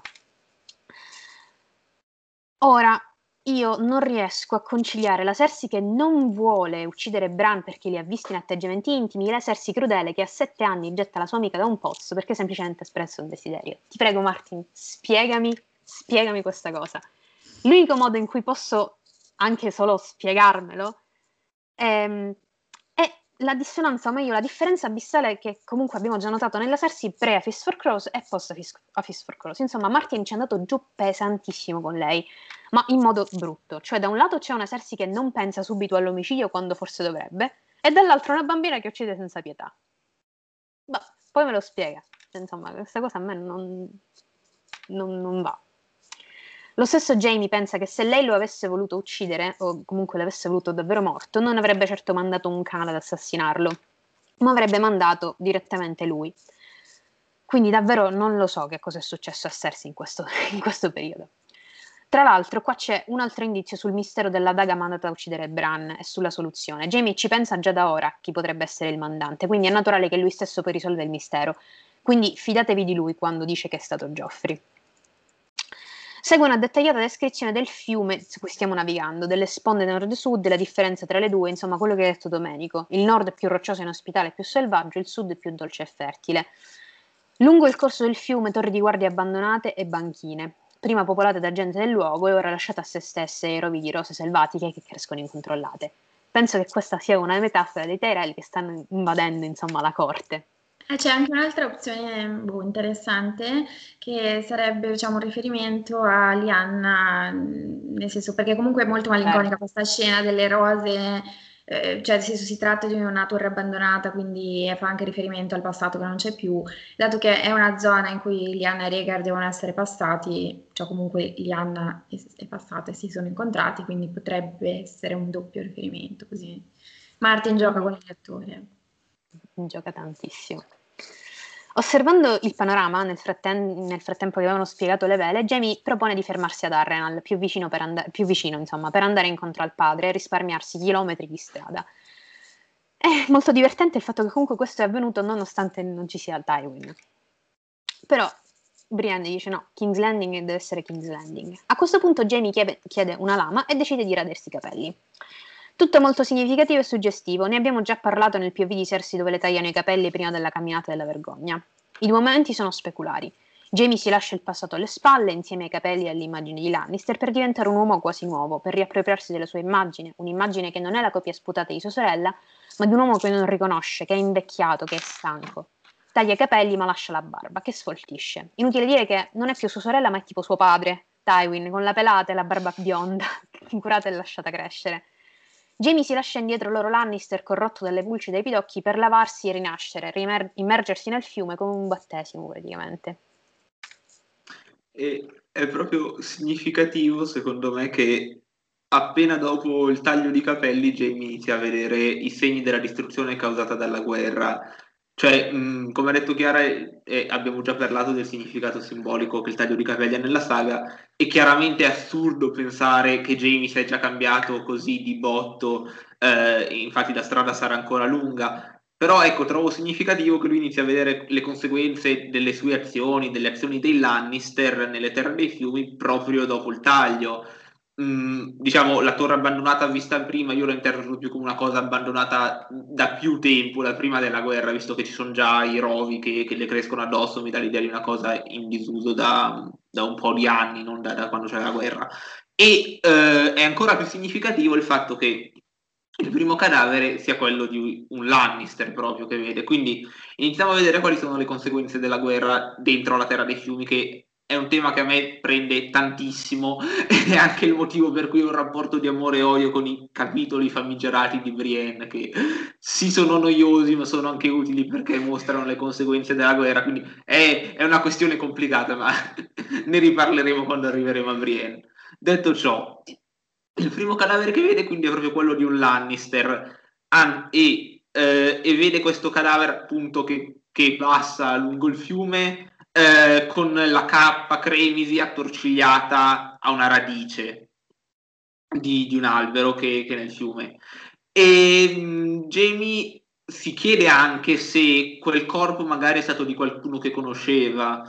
Quindi mh, mm, inizia questo percorso riflessivo di Jamie, se vogliamo, che in effetti poco dopo si sofferma un momento a pensare come dovevano essere le terre dei fiumi prima della guerra ed è un'immagine, io l'ho trovata um, idealizzata, sembra quasi estratta da un libro che parla di quei medioevi un po' romantici, fiabeschi, infatti nella descrizione di Jamie si dice che eh, le forche del tridente erano la via più facile per muovere beni o uomini accro- attraverso le terre dei fiumi. In tempi di pace trovavi i pescatori, i mercanti, anche eh, le, le, barche del circo, de, de, dei guiti che andavano per fare gli spettacoli. Quindi un'immagine anche mh, mm, molto positiva, se vogliamo, cioè non sembra quelle immagini dure a cui Martin ci ha abituato come per descrivere Westeros. E infatti subito dopo irrompe la realtà della guerra e da qui in poi i segni della devastazione iniziano ad accumularsi. Infatti mh, sempre Jamie riflette che la guerra aveva reclamato il suo prezzo, eh, navigano, att- do, navigano attraverso lungo, cioè passano oltre villaggi ma non ci sono abitanti, ci sono posti abbandonati e non, non, non, si, trovano, non si trova segno di, di presenza di pescatori. A, vedono una ragazza che, che, sta lavando il cavallo, ma appena li vede scappa perché probabilmente ha paura che o la uccidano o, la, o che la stuprino. Eh, poi ancora passano oltre una dozzina di, di, di persone che, che li guardano li osservano per capire quali sono le, le, loro intenzioni, se gli vogliono fare del male o meno. E, e quindi ehm, bisogna anche capire qui che la, la, strada per il cambiamento di Jamie non è ancora iniziata, anche perché lui vede gli effetti del, della devastazione delle terre dei fiumi, ma non riesce a collegarli alla causa, cioè non riesce a capire che questi effetti sono dovuti all'entrata delle truppe Lannister sue e di suo padre nelle terre dei fiumi. Eh, proseguendo ancora oltre, sì, G- Jamie, Brienne e Cleos si imbattono in una delle immagini forse più significative di A Storm Sword, almeno a me ha colpito molto, ma credo che fosse anche nelle intenzioni di Martin, infatti viene anche descritto come una delle immagini che più colpisce Brienne. E eh, si dice che c'è questo, questo fumo grigio che, che sale, ehm, tutto attorno, questo fumo grigio che sale e lo, loro lo vedono e Jamie vede che quando si avvicinano vede che sono ciò che rimane di un, di un, di un largo edificio e nei pressi di questo edificio a una quercia sono state appese numerose donne sono state impiccate e i corvi hanno, hanno già iniziato a mordere, a mangiare i corpi delle donne. E sì, sì, Martin insiste su questa scena descrivendo anche le corde sottili a cui erano impiccate che tagliano quasi la, la carne delle donne e, che, e, e queste donne che, che, che ondeggiano al vento e Brienne commenta che questo non, non, è una cosa da cavalieri, commenta Brienne. E in effetti, e dice nessun cavaliere farebbe una cosa del genere. E in effetti Jamie dice, cioè real, e poi Jamie dice, le risponde, i cavalieri quando vanno in guerra vedono di peggio e fanno anche di peggio. E qui c'è un contrasto, si, si nota subito tra Jamie e Brienne, perché Jamie da una parte di guerre ne ha già viste, ha, è passato attraverso la, il sacco di, di, King's Landing da parte di Tywin, mentre Brienne, e questa è la sua prima esperienza della guerra, lei prima aveva magari un'immagine idealizzata, e, ma eh, viene messo subito in chiaro che no, non c'è un'immagine idealizzata della guerra. E in un certo senso Brienne è quello che Jamie era da giovane, con un'immagine idealizzata del, del cavalierato. E Martin si sofferma soprattutto, mm, credo che sia la cosa più importante, sul fatto che chiunque può commettere tali atrocità in una guerra. Questo perché le donne che sono state uccise sono state uccise perché andavano a letto con i leoni, c'è scritto, però hanno proprio un cartello che è scritto che lo dice. E Jamie non manca di farlo notare a Brienne, infatti dice: Sì, questa non è stata una cosa da cavalieri, eh, ma è stata una cosa della tua parte, non della mia. E, e, e, Jamie e Cleos provano anche a formulare varie ipotesi su chi possa avere commesso il fatto. È stato forse Jonas Bracken, queste sono le sue terre, potrebbe essere lui, oppure Mark Piper, oppure ancora Beric Dondarion, o forse Bruce Bolton. Non si sa, la risposta non viene detta. Martin l- la lascia volutamente in sospeso, anche se l'ipotesi più probabile è che siano stati proprio uomini dei Bolton. Va anche ricordato a tal proposito che noi abbiamo avuto una visione estremamente di parte della guerra attraverso gli occhi di Kathleen e Aria. Questo è il primo POV dell'altra parte che troviamo che descrive la guerra. E, ehm, e, e che e bisogna anche ricordare che sì, i Lannister hanno deliberatamente mosso guerra ai civili con crudeltà, ma che i Lord delle Terre dei Fiumi hanno attuato una tattica della terra bruciata per privare di supporto le terre Lannister che ha avuto delle conseguenze sul popolino, anche se i POV, diciamo, dei buoni che abbiamo avuto finora sorvolano su questo effetto.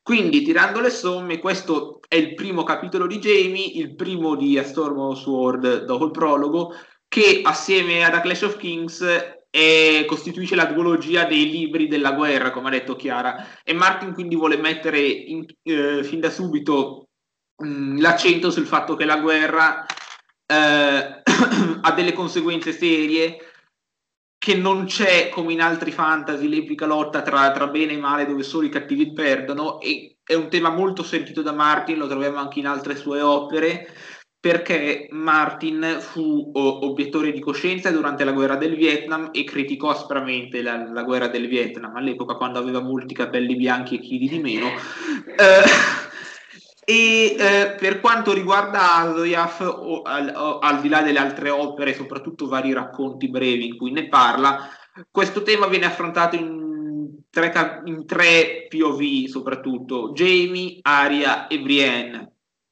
e ci ritorneremo più avanti, sia nei capitoli di Jamie che in quelli di Brienne, che in quelli di Aria, quando la faremo, chissà quando, eh, perché ci, sono, ci sarebbe da mettere l'accento quando ci ritorneremo su due eventi, mh, mm, secondo me che sarà bene approfondire, due parallelismi.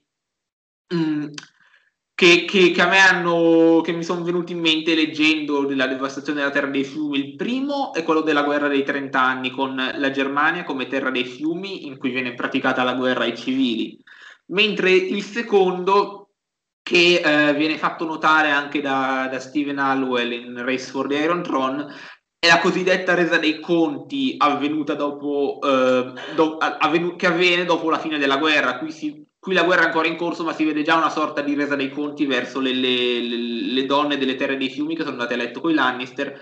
E eh, nel, nel, nostro mondo, invece, questa resa dei conti è avvenuta soprattutto dopo la fine della guerra mondiale tra i collaborazionisti e i membri della resistenza. Ci ritorneremo perché è un tema, secondo me, molto interessante. C'è Domenico che vuole dire qualcosa alla fine. Posso dire che quando è iniziata la guerra dei 30 anni, l'ho letto nello script sono impazzito perché era una cosa a cui stavo pensando anche sui capitoli di aria. Infatti, sì. è vero, è proprio, que- è proprio la Germania del Nord, la Pomerania. Sì, sì. la Pomerania. Va bene. Allora, i fiumi del Tridente erano e sono tuttora abbastanza ampi da poter permettere la navigazione e il commercio, quindi non era inusuale trovare dei villaggi. Jamie osserva che Brienne, perché non può fare a meno di guardarla, è esperta di navigazione, sa il fatto suo. È cresciuta su un'isola, quindi ha imparato a nuotare e a navigare prima di saper cavalcare. Klaus si inserisce nuovamente non richiesto nella conversazione, con tre frasi tutte sconnesse tra loro per spezzare insomma la tensione creatasi. Mi fanno male le braccia. Spero che il vento duri e c'è odore di pioggia. ok, abbiamo capito, insomma.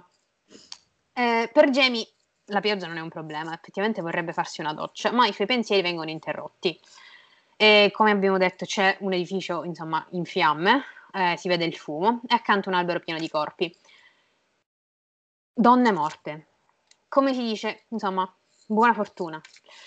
Eh, abbiamo, come diciamo, eh, riassunto tutta eh, quella che sarà la trama del Riverland, del Riverlands in futuro. Cioè, sono persone impiccate ovunque riferimento al cibo per corvi e donne morte. Scendono per seppellire le donne, Jamie si fa finalmente un bagno e si dirigono verso l'albero.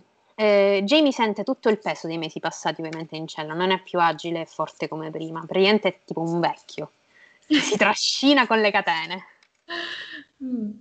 Comunque, quando arrivano alla quercia dove sono state impiccate queste donne, Brienne se ne esce con questo commento che cioè, è tantissimo da Sansa. Dice: This was not chivalrously done. È come Sansa quando eh, Sandor fa tutta la storia del fratello che gli ha bruciato la faccia e lei dice he was no true knight. Sì, uguali. E alla fine c'è, c'è, un certo parallelismo tra Brienne e Sansa, anche il background da cui arrivano, tutto sommato, cioè nonostante interpretino diversamente il ruolo femminile, però comunque sono entrambi giovani e, arrivano da, da un'educazione nobile, quindi... Comunque Jamie le risponde facendole notare che l'orrore è stato compiuto dalla parte che serve Brienne, cioè gli Stark, anche se lei appunto precisa di servire soltanto Lady Catelyn. E lo fa perché sta cercando di scardinare le sue certezze riguardo all'idea di, di cavalleria, di true knighthood, di renderla insensibile all'orrore come lui è diventato, di squarciare un po' il velo sulla brutalità del mondo reale della cavalleria come è nei fatti e non nelle favole, nelle canzoni ci ricorda qualcuno, no? Mm. Vabbè, qua ci potremmo mettere qualunque citazione, io ne ho scelta una tra le tante. Sansa 4, Clash of Kings, ovviamente è un dialogo tra Sansa e Sandor Clegane. Lei dice: True knights protect the weak. Eh, I veri cavalieri proteggono i deboli. Lui gli risponde: There are no true knights, no more than there are gods. Non ci sono veri cavalieri, così come non ci sono gli dei. Se non puoi proteggerti, muori e togliti dalle palle cioè, lascia la strada a quelli che possono. Sharp steel and strong arms rule this world, don't ever believe any different, che è la stessa cosa che Jamie sta dicendo qua a Brienne. Il momento in cui Jamie ha realizzato che le favole e le leggende riguardanti la cavalleria erano bugie è stato quando hanno iniziato a diventare irraggiungibili per lui. Eh, anche tutta la questione di troppi voti, no?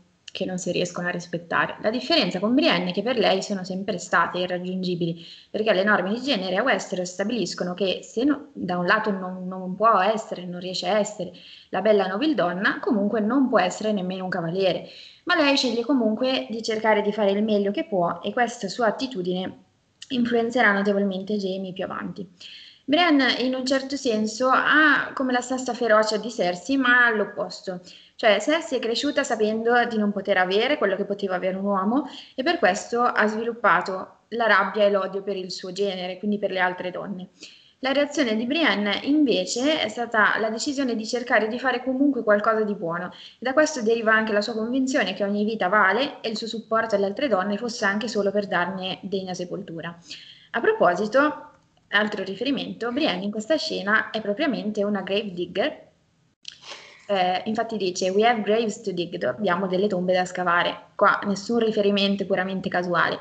Ovviamente c'è riferimento a Sandor che è il grave digger più avanti sulla Quiet Isle, ma anche a un altro membro della Guardia Reale che pure è stato un vero cavaliere nei fatti anche senza aver ricevuto probabilmente un ufficiale investitura e che nella prima sua scena incontriamo mentre sta scavando una tomba, cioè Tank.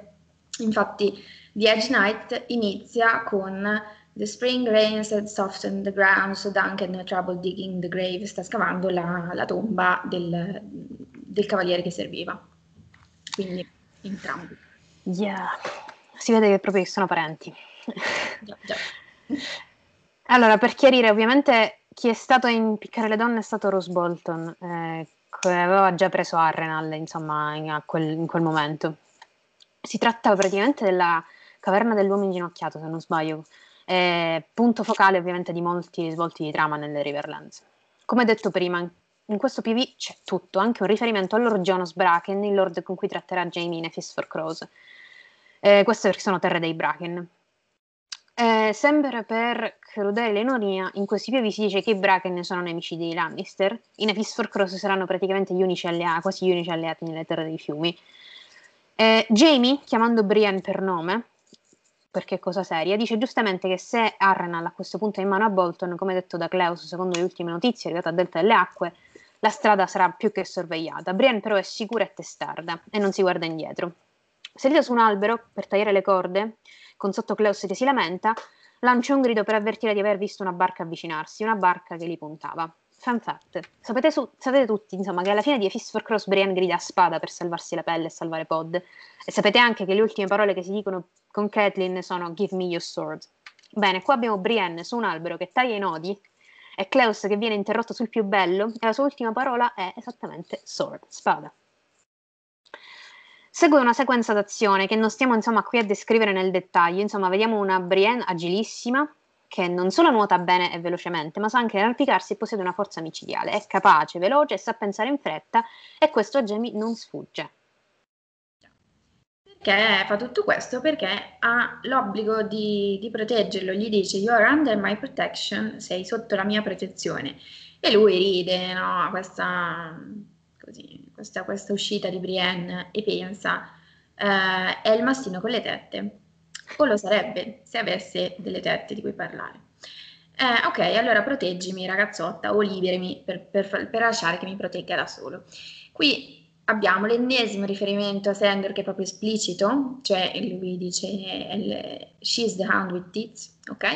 E poi abbiamo anche un'inversione di ruoli, perché proteggere è il compito di Jamie, quello che ha giurato di fare per tutta la vita come guardia reale e come cavaliere. Qui invece passa a essere il protetto, eh, quindi la persona che deve proteggere, cioè Brienne non è un cavaliere, e chi deve essere protetto, cioè Jamie, non è un innocente e non è neanche meritevole di protezione, ciò nonostante Brienne fa del suo meglio per farlo. Eh, e mentre sta cercando di ingegnarsi poi con questa manovra azzardata della barca, Jamie la guarda e guarda i suoi occhi e non riesce a fare a meno di pensare un commento ammirato, nonché qua abbiamo il primo esplicito apprezzamento fisico, attenzione signori, Pretty Eyes and Calm. Quindi belli occhi e calmi, c'è una sorta di avanti e indietro nei pensieri di Jamie che si rifà palesemente al troppo del rivals to lovers, quindi quelli che prima sono rivali, poi diventano amanti. Tra l'altro ci sono svariati tropi che Martin eh, usa con riferimento a questi personaggi, ovviamente abbiamo detto prima anche quello della Bella e la Bestia, che poi è la preferita di Martin, lo sappiamo, e, e, sempre, adesso io non è che voglio parlare per forza di Sandor e Sansa, però entrambi sono la, diciamo, lavorati sul, sul, sulla falsariga della Bella e la Bestia, quindi un altro parallelismo. Eh, Jamie continua a pensare quanto Brienne sia brutta e odiosa, ma allo stesso tempo le sue azioni e i suoi pensieri involontari sembrano tradire un giudizio ben diverso. Infatti, più avanti non potrà fare a meno di ammirarla per il tuffo stile olimpionico, no? E, e, e, non riuscirà a fare a meno a, di aiutarla a risalire sulla barca salvandole la vita, quindi allungandole il remo, quando invece la razionalità gli direbbe di colpirla per farla fuori, liberarsene e fuggire. E questo continuerà in tutti i capitoli successivi. Jamie Zunderina, ora la uccido, ora no. Allora, sono inseguiti da Sir Robin Riger, il capitano delle guardie di Delta delle Acque, e con lui almeno 18 uomini, ma anche di più, forse arrivano addirittura a 25 con una decina di arcieri, e Jamie odia gli arcieri. Comunque lui aveva già fatto i conti, un po' per lui, un po' per Brienne, un po' per Sir Cleus. Ce la potevano fare nella tua mente eh, più gli scarti. Insomma, da soldato e comandante ovviamente attiva subito la modalità battaglia, ma fortunatamente non ha mai dovuto mettere in pratica il piano, salvati letteralmente in curva da un isolotto in mezzo al fiume. Per, distra- per distrarre i soldati dalla, sulla barca e non far notare Brienne sulle rocce, Jamie intavola una discussione con Ryger, proponendo a un vecchio cavaliere delle Riverlands un duello per concludere la questione senza perdite di vite. E a me ricorda tantissimo qualcosa. Ma nulla, il vecchio rifiuta perché sa di non poter vincere, quindi niente, Jamie non ha assolutamente fortuna con i duelli. Per quanto riguarda il suo astio per gli arcieri, lui li reputa codardi perché non affrontano la battaglia corpo a corpo onorevolmente e anche perché sono un enorme pericolo mm, per i soldati in campo. Certo è che suo padre viene ucciso proprio da una balestra e suo figlio Geoffrey ama le balestre e gli archi. Oh George. Sempre per salvarsi la pelle si gioca la carta Catelyn, eh, ma per ovvi motivi non funziona, cioè non è Catelyn lei delta delle acque, ma il Lord Edmure. Brienne affida a Jamie un remo e sempre con la mente di un soldato Jamie pensa a come potrebbe usarlo come arma, sia contro le truppe tali che eventualmente contro Brienne stessa. Alla fine, contro ogni sua aspettativa, le porge il remo per riportarla a bordo. Ora, tra una battuta a sfondo sessuale veramente squallida e un insulto si conclude il capitolo, con un dialogo che a me fa tanto ridere, e ve lo leggo. Eh, sei veramente stupida, le ha detto, avremmo potuto navigare senza di te, suppongo che ti aspetti che ti ringrazi. Non voglio i tuoi ringraziamenti, sterminatore di re, ho giurato di portarti ad approdo del re. E intendi mantenere davvero il tuo giuramento? Jamie le regalò il suo sorriso più splendente, meraviglia delle meraviglie. Allora, qua praticamente si fa esplicito riferimento al mantenere i voti, cioè Oath Keeper. Ora mi direte voi, ma davvero fino al primo capitolo di Jamie in, in Storm of Sword c'è questo nome? Sì, il capitolo praticamente si chiude con lui che dice ma vuoi mantenere davvero il tuo giuramento? Ed eccoti qua, Oath Keeper. Io sono senza parole. Ah, siamo arrivati praticamente all'ora e mezza e questo è soltanto il primo capitolo di Jamie. Ora io non voglio sapere com- come rientreremo in meno di due ore per gli altri, anche perché pro- cioè, ci sarà quello di Arrenal che ci prenderà tipo troppe ore. Prima parte, seconda parte. Esatto. non avremmo assolutamente tempo. Allora, ci sono, io ho tipo gli appunti qua. Ah. Ehm, allora, intanto vorrei iniziare col dire che capitolo a me è piaciuto tantissimo, non me lo ricordavo così divertente. Secondo, la prima volta che Jamie ci viene introdotto, ci viene, ci viene introdotto tramite i POV di Jon Snow. E da qua in poi possiamo iniziare a parlare dei parallelismi che ci sono tra questi due personaggi all'infinito. Ragazzi, non ne avete idea uno dopo l'altro, poi si, si, contano, ah, Jamie ha fatto questo, allora anche John probabilmente, ah, John ha fatto questo, allora questo lo, vedi, lo rifà Jamie, eccetera. Sono pazzeschi. Poi, eh, ovviamente poi abbiamo, abbiamo, parlato del fatto che Jamie e Cersei nascono in contemporanea, del fatto che lui ha la mano nel, nel piede di lei, la mano che poi taglia, insomma, esattamente sono uno il tallone d'Achille dell'altro. Poi, eh, I parallelismi, insomma, con eh, Sansa e Sandor sono, si sprecano, ragazzi, non saranno gli ultimi, i primi non sono gli ultimi, sono indecenti, indecenti. E niente, altre cose che volete dire? Ma io sì, lo dicevo a voi quando ho letto il capitolo, diciamo sì, non è un'osservazione molto che apporta molto, però sinceramente a me ha fatto morire da ridere questo capitolo perché non mi ricordavo che ci fosse un inseguimento. Cioè, poi mentre lo leggevo mi è venuto in mente la prima lettura, che anche alla prima lettura io ridevo da matti, perché cioè, praticamente qua sembra sì, mezzo Spider-Man, mezzo James Bond, lei salta, cioè praticamente lei, Brienne. Si arrampica mani nude sulla scogliera, tra l'altro velocemente perché la barca di quegli altri è già molto vicina, quindi con un'armatura addosso. Lancia giù un masso enorme che spacca la barca, dopodiché come fa a scendere, più si tuffa tipo, tipo le scogliere, quelle lì del Messico, no? Adattissimo. Si tuffa in un fiume che sarebbe placido e con i fondali bassi e pieno di rocce e anche di insomma queste isolette, quindi non, non è che fondali profondi, anziché spaccarsi la testa su una roccia, no, lei giustamente eh, non si fa mezzo graffio. Eh, okay. Sì, ha fatto una cosa letteralmente impossibile, cioè, ma anche soltanto non essere vista mentre... di buttarci una roba così action, non lo so. Ma però. poi io non ho capito, cioè, co- come fa a, a, a, tirare le rocce, cioè le stacca a mani nude, le spinge sì, giù tipo King Kong, che cazzo È un mix tra Spider-Man e She-Hulk, che prende, hanno mixati. cioè, per, per, perché, perché, da quello, perché, cioè, perché Jamie è distratto che sta guardando la, la barca mentre succede sta roba, cioè, noi, noi vediamo queste rocce che cadono, non si capisce le strappa, le lancia, lancia, che cazzo? Fa ridere questa no, cosa. Ma è divertentissima anche come fa come cola la barca. Cioè, la barca sì. di Robin Ginger che va giù. Eh, ragazzi, è Willy il coyote. Cioè, voi lo vedevate la bambina? Cioè, la roccia che arriva, il cartellino help è quello che cade. Sì. È una, una scena di Willy il coyote, in verità. Infatti, non so da dove gli è venuto. Tra l'altro vi dirò di più, io la prima volta questo capitolo purtroppo l'ho letto con la versione di Altieri e nella versione di Altieri non si capisce niente di quello che, che sta facendo lei. Perché secondo me era confuso anche lui. Non, non, sì, non, non, sì, non si capisce. Cioè, sì, non si capisce nulla. Io l'ho dovuto rileggere più volte per capire esattamente cosa ha fatto Brienne in quella frangente, che si capisce nulla.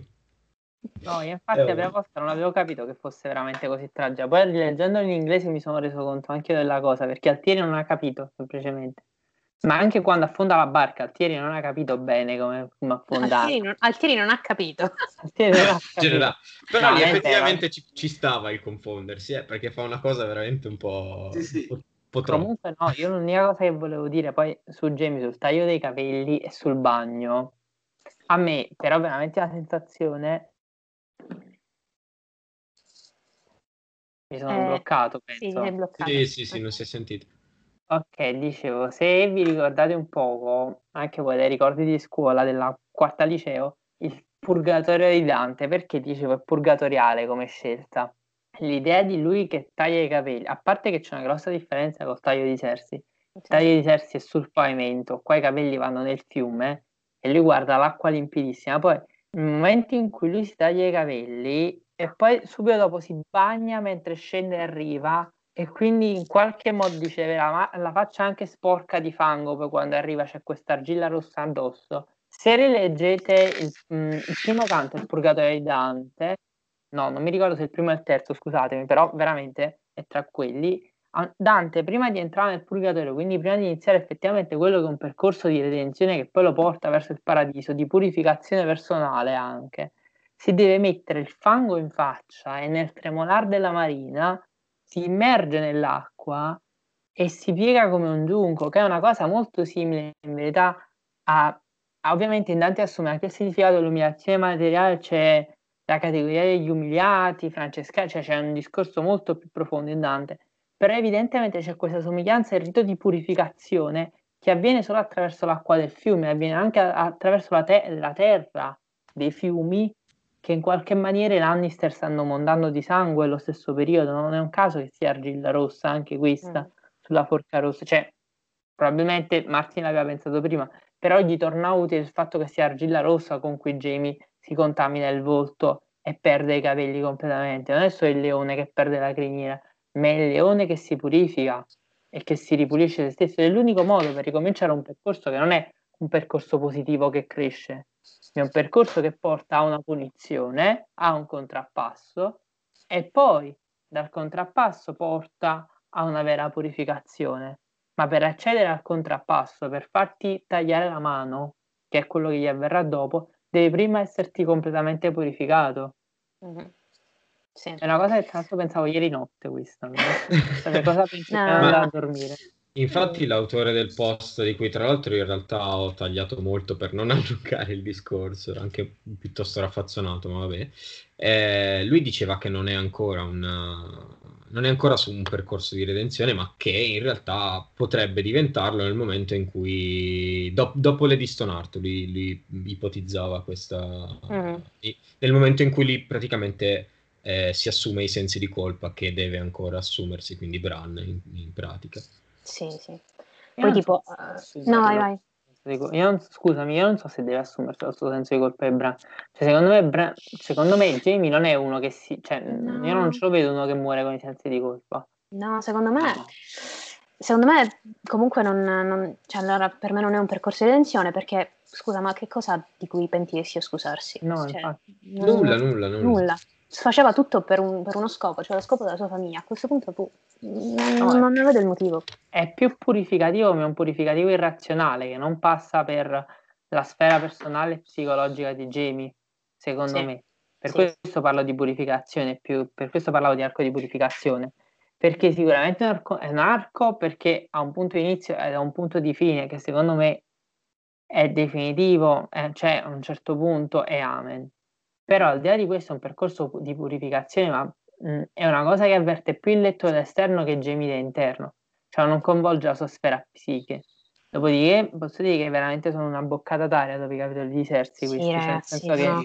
Jamie è assolutamente Finalmente. spassuto, è anche fuori, da, fuori dal Pro del Re e sinceramente i capitoli che passano per le terre dei fiumi sono i miei preferiti, mi piace persino Aria quando passa nei fiumi, quindi il che è tutto dire. È tutto a dire. Eh, no, allora, su una, sul fiume io volevo dire un'altra cosa, mi sono, ragazzi, ho pagine e pagine di appunti. Allora, questo l'avevano detto le ragazze di Girls Gone Canon, mi sembra che abbiamo usato anche come, come fonte, insomma, tutti sì. i link in descrizione. Quando per esempio Jamie passa dal fiume, a parte che è tipo come il passare il Rubicone, ma è un'altra cosa, dice, si vedeva più grande, mh, mm, più stanco, eccetera, che è una cosa che tipo fa anche Tion, che è il passaggio del fiume per poi non vedersi più e ritornare tipo 25 anni più vecchio. Ora non so se questo paragone voi siete d'accordo, insomma io lo vedevo più che altro come qualcosa di sì, ok, ci sono collegamenti, però non è così tanto marcato.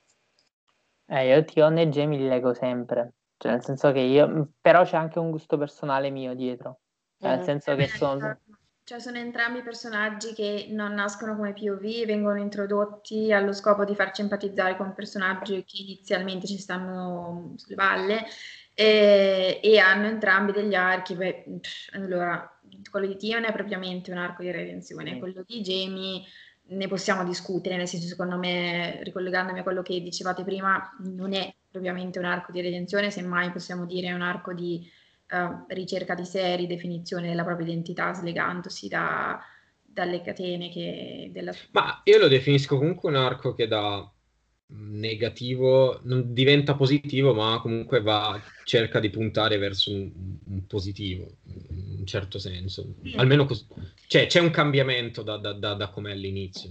Sì. Può, sì, sicuramente, poi bisognerà vedere come va a finire, perché non è scontato assolutamente. No, no, cioè, mentre per Tion sappiamo come, cioè sappiamo dove arriverà il suo arco, anche se non, ma, non magari esattamente nelle modalità, però è ovvio che no, sì, sì, sacrificare. Però perché... io, li vedo, io li vedo accomunati, ma in realtà sono anche molto diversi tra di loro, perché cioè, sono accomunati dal fatto che entrambi eh, intanto non nascono come POV subito, eh, e poi ehm, subiscono que- questo, questo, cambiamento, no? cioè, c'è questo rovesciamento.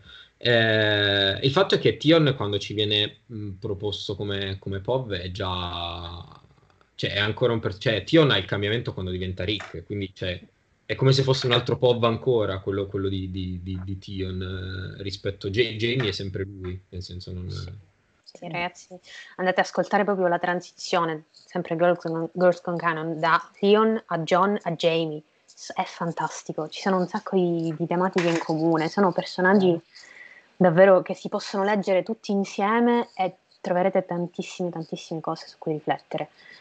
Un'altra cosa, sempre guardando gli appunti, sono tipo sei pagine. Vabbè, vabbè. Eh, Jamie in questo capitolo riflette sul fatto se la spada fa il cavaliere o meno.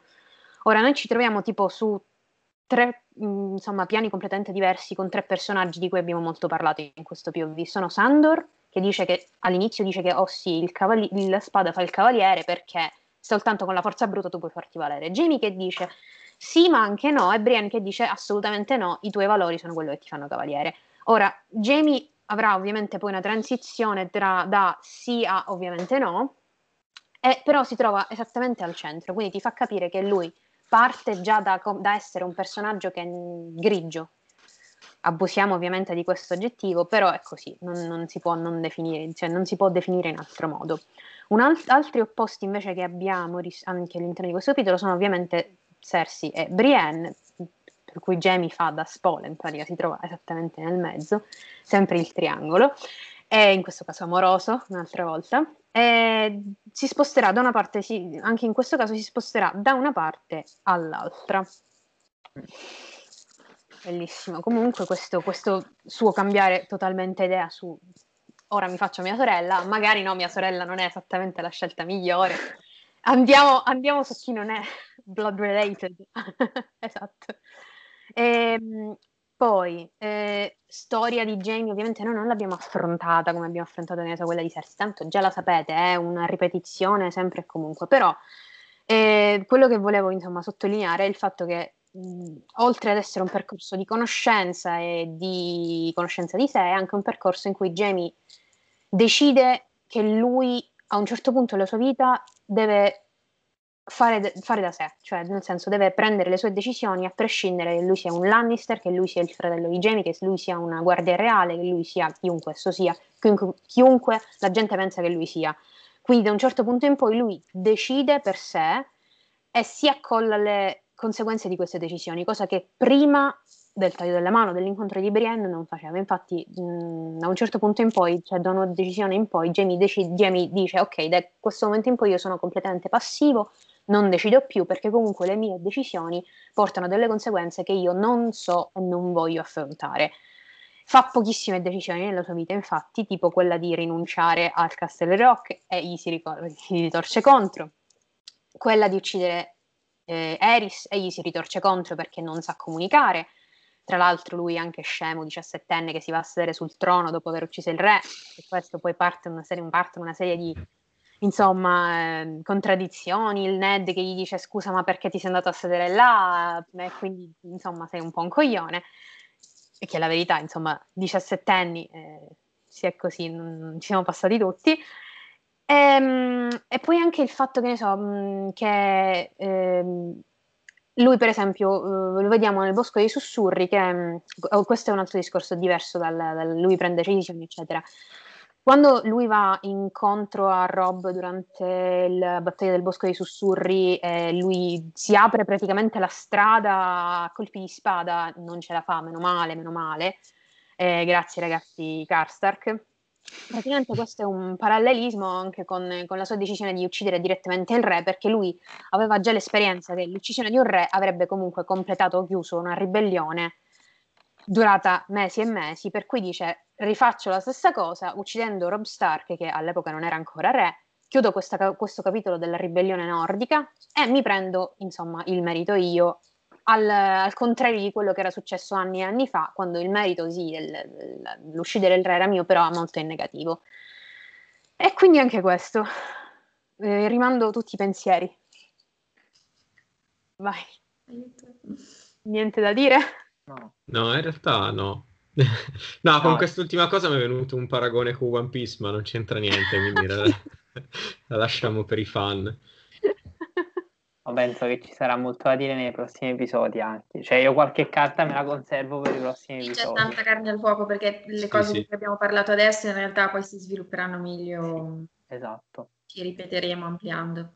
Ci ripeteremo anche perché Jamie avrà tempo e modo di riflettere su tutto quello che effettivamente è tipo, ora ripensa da quando sei nato fino ad ora e ripensa alla tua vita in modo tale che non sia più legata alla famiglia perché Jamie inizia a cambiare quando si rende conto che deve stare lon- cioè, lontano dalla famiglia. Jamie funziona e funziona benissimo quando si allontana. Quando è nelle terre dei fiumi, Jamie è praticamente un'altra persona. Quando è nelle vicinanze di sua sorella, eh, problematico. Mm. È molto problematico, ragazzi, ve ne renderete conto perché... Dovremmo spiegarlo a D&D questa cosa è molto molto diverso, cioè sono praticamente due persone quasi opposte. Io non so se, non so se vi ricordate, ma per esempio quando lui entra a King's Landing, da, dal momento in cui vede sua sorella praticamente spegne il cervello, da un certo punto in poi, lo riaccende dopo la morte forse del padre. Mm, ne. Lo riaccende ne. quando esce dalla capitale. Esatto. E il che potrebbe forse essere considerato un problema perché Martin lo fa crescere nelle terre dei fiumi, però forse non ha un progetto proprio esattamente costruito bene quando lui lo allaccia alla famiglia Lannister. Insomma, i Lannister insieme sono qualcosa di estremamente tossico, divisi sono quello che sono, insomma, sono completamente personaggi diversi. E, niente. Allora, noi siamo a un'ora e 47 di registrazione, ragazzi, siamo quasi siamo finiti eh, ci vediamo. Eh, quindi se non avete insomma nient'altro da aggiungere io chiuderei qua. Eh, ci vediamo la prossima volta con un altro POV di Jamie, sperando di non sforare le due ore, anche se secondo me lo faremo qualche volta. Sì, e io sono molto preoccupata. Qualcuno sì. Eh sì. Assolutamente. Però ci terremo, ci sappiamo tenere, abbiamo ci fatto anche roba di un'ora. Nel senso, esatto. non... nel senso che parliamo più veloce perché gli script si allungano. Ragazzi, io pensavo di fare qualcosa di meno di 10 pagine, poi siamo arrivati a 19. È una croce che ci porteremo da sempre. E più andremo avanti, più le cose si faranno, insomma, più interessanti, più pagine ci saranno. Non, cioè, un po' colpa nostra, un po' insomma colpa dei POV che sono molto molto interessanti. Quindi noi ci vediamo la prossima volta, eh, come sempre ci trovate su tutti i social, Facebook, Instagram e Twitter, link in descrizione. Eh, iscrivetevi al canale, condividete, mettete like, attivate la campanella se non l'avete attivata e niente, ci vediamo al prossimo video. Ciao! Ciao! Ciao! Ciao.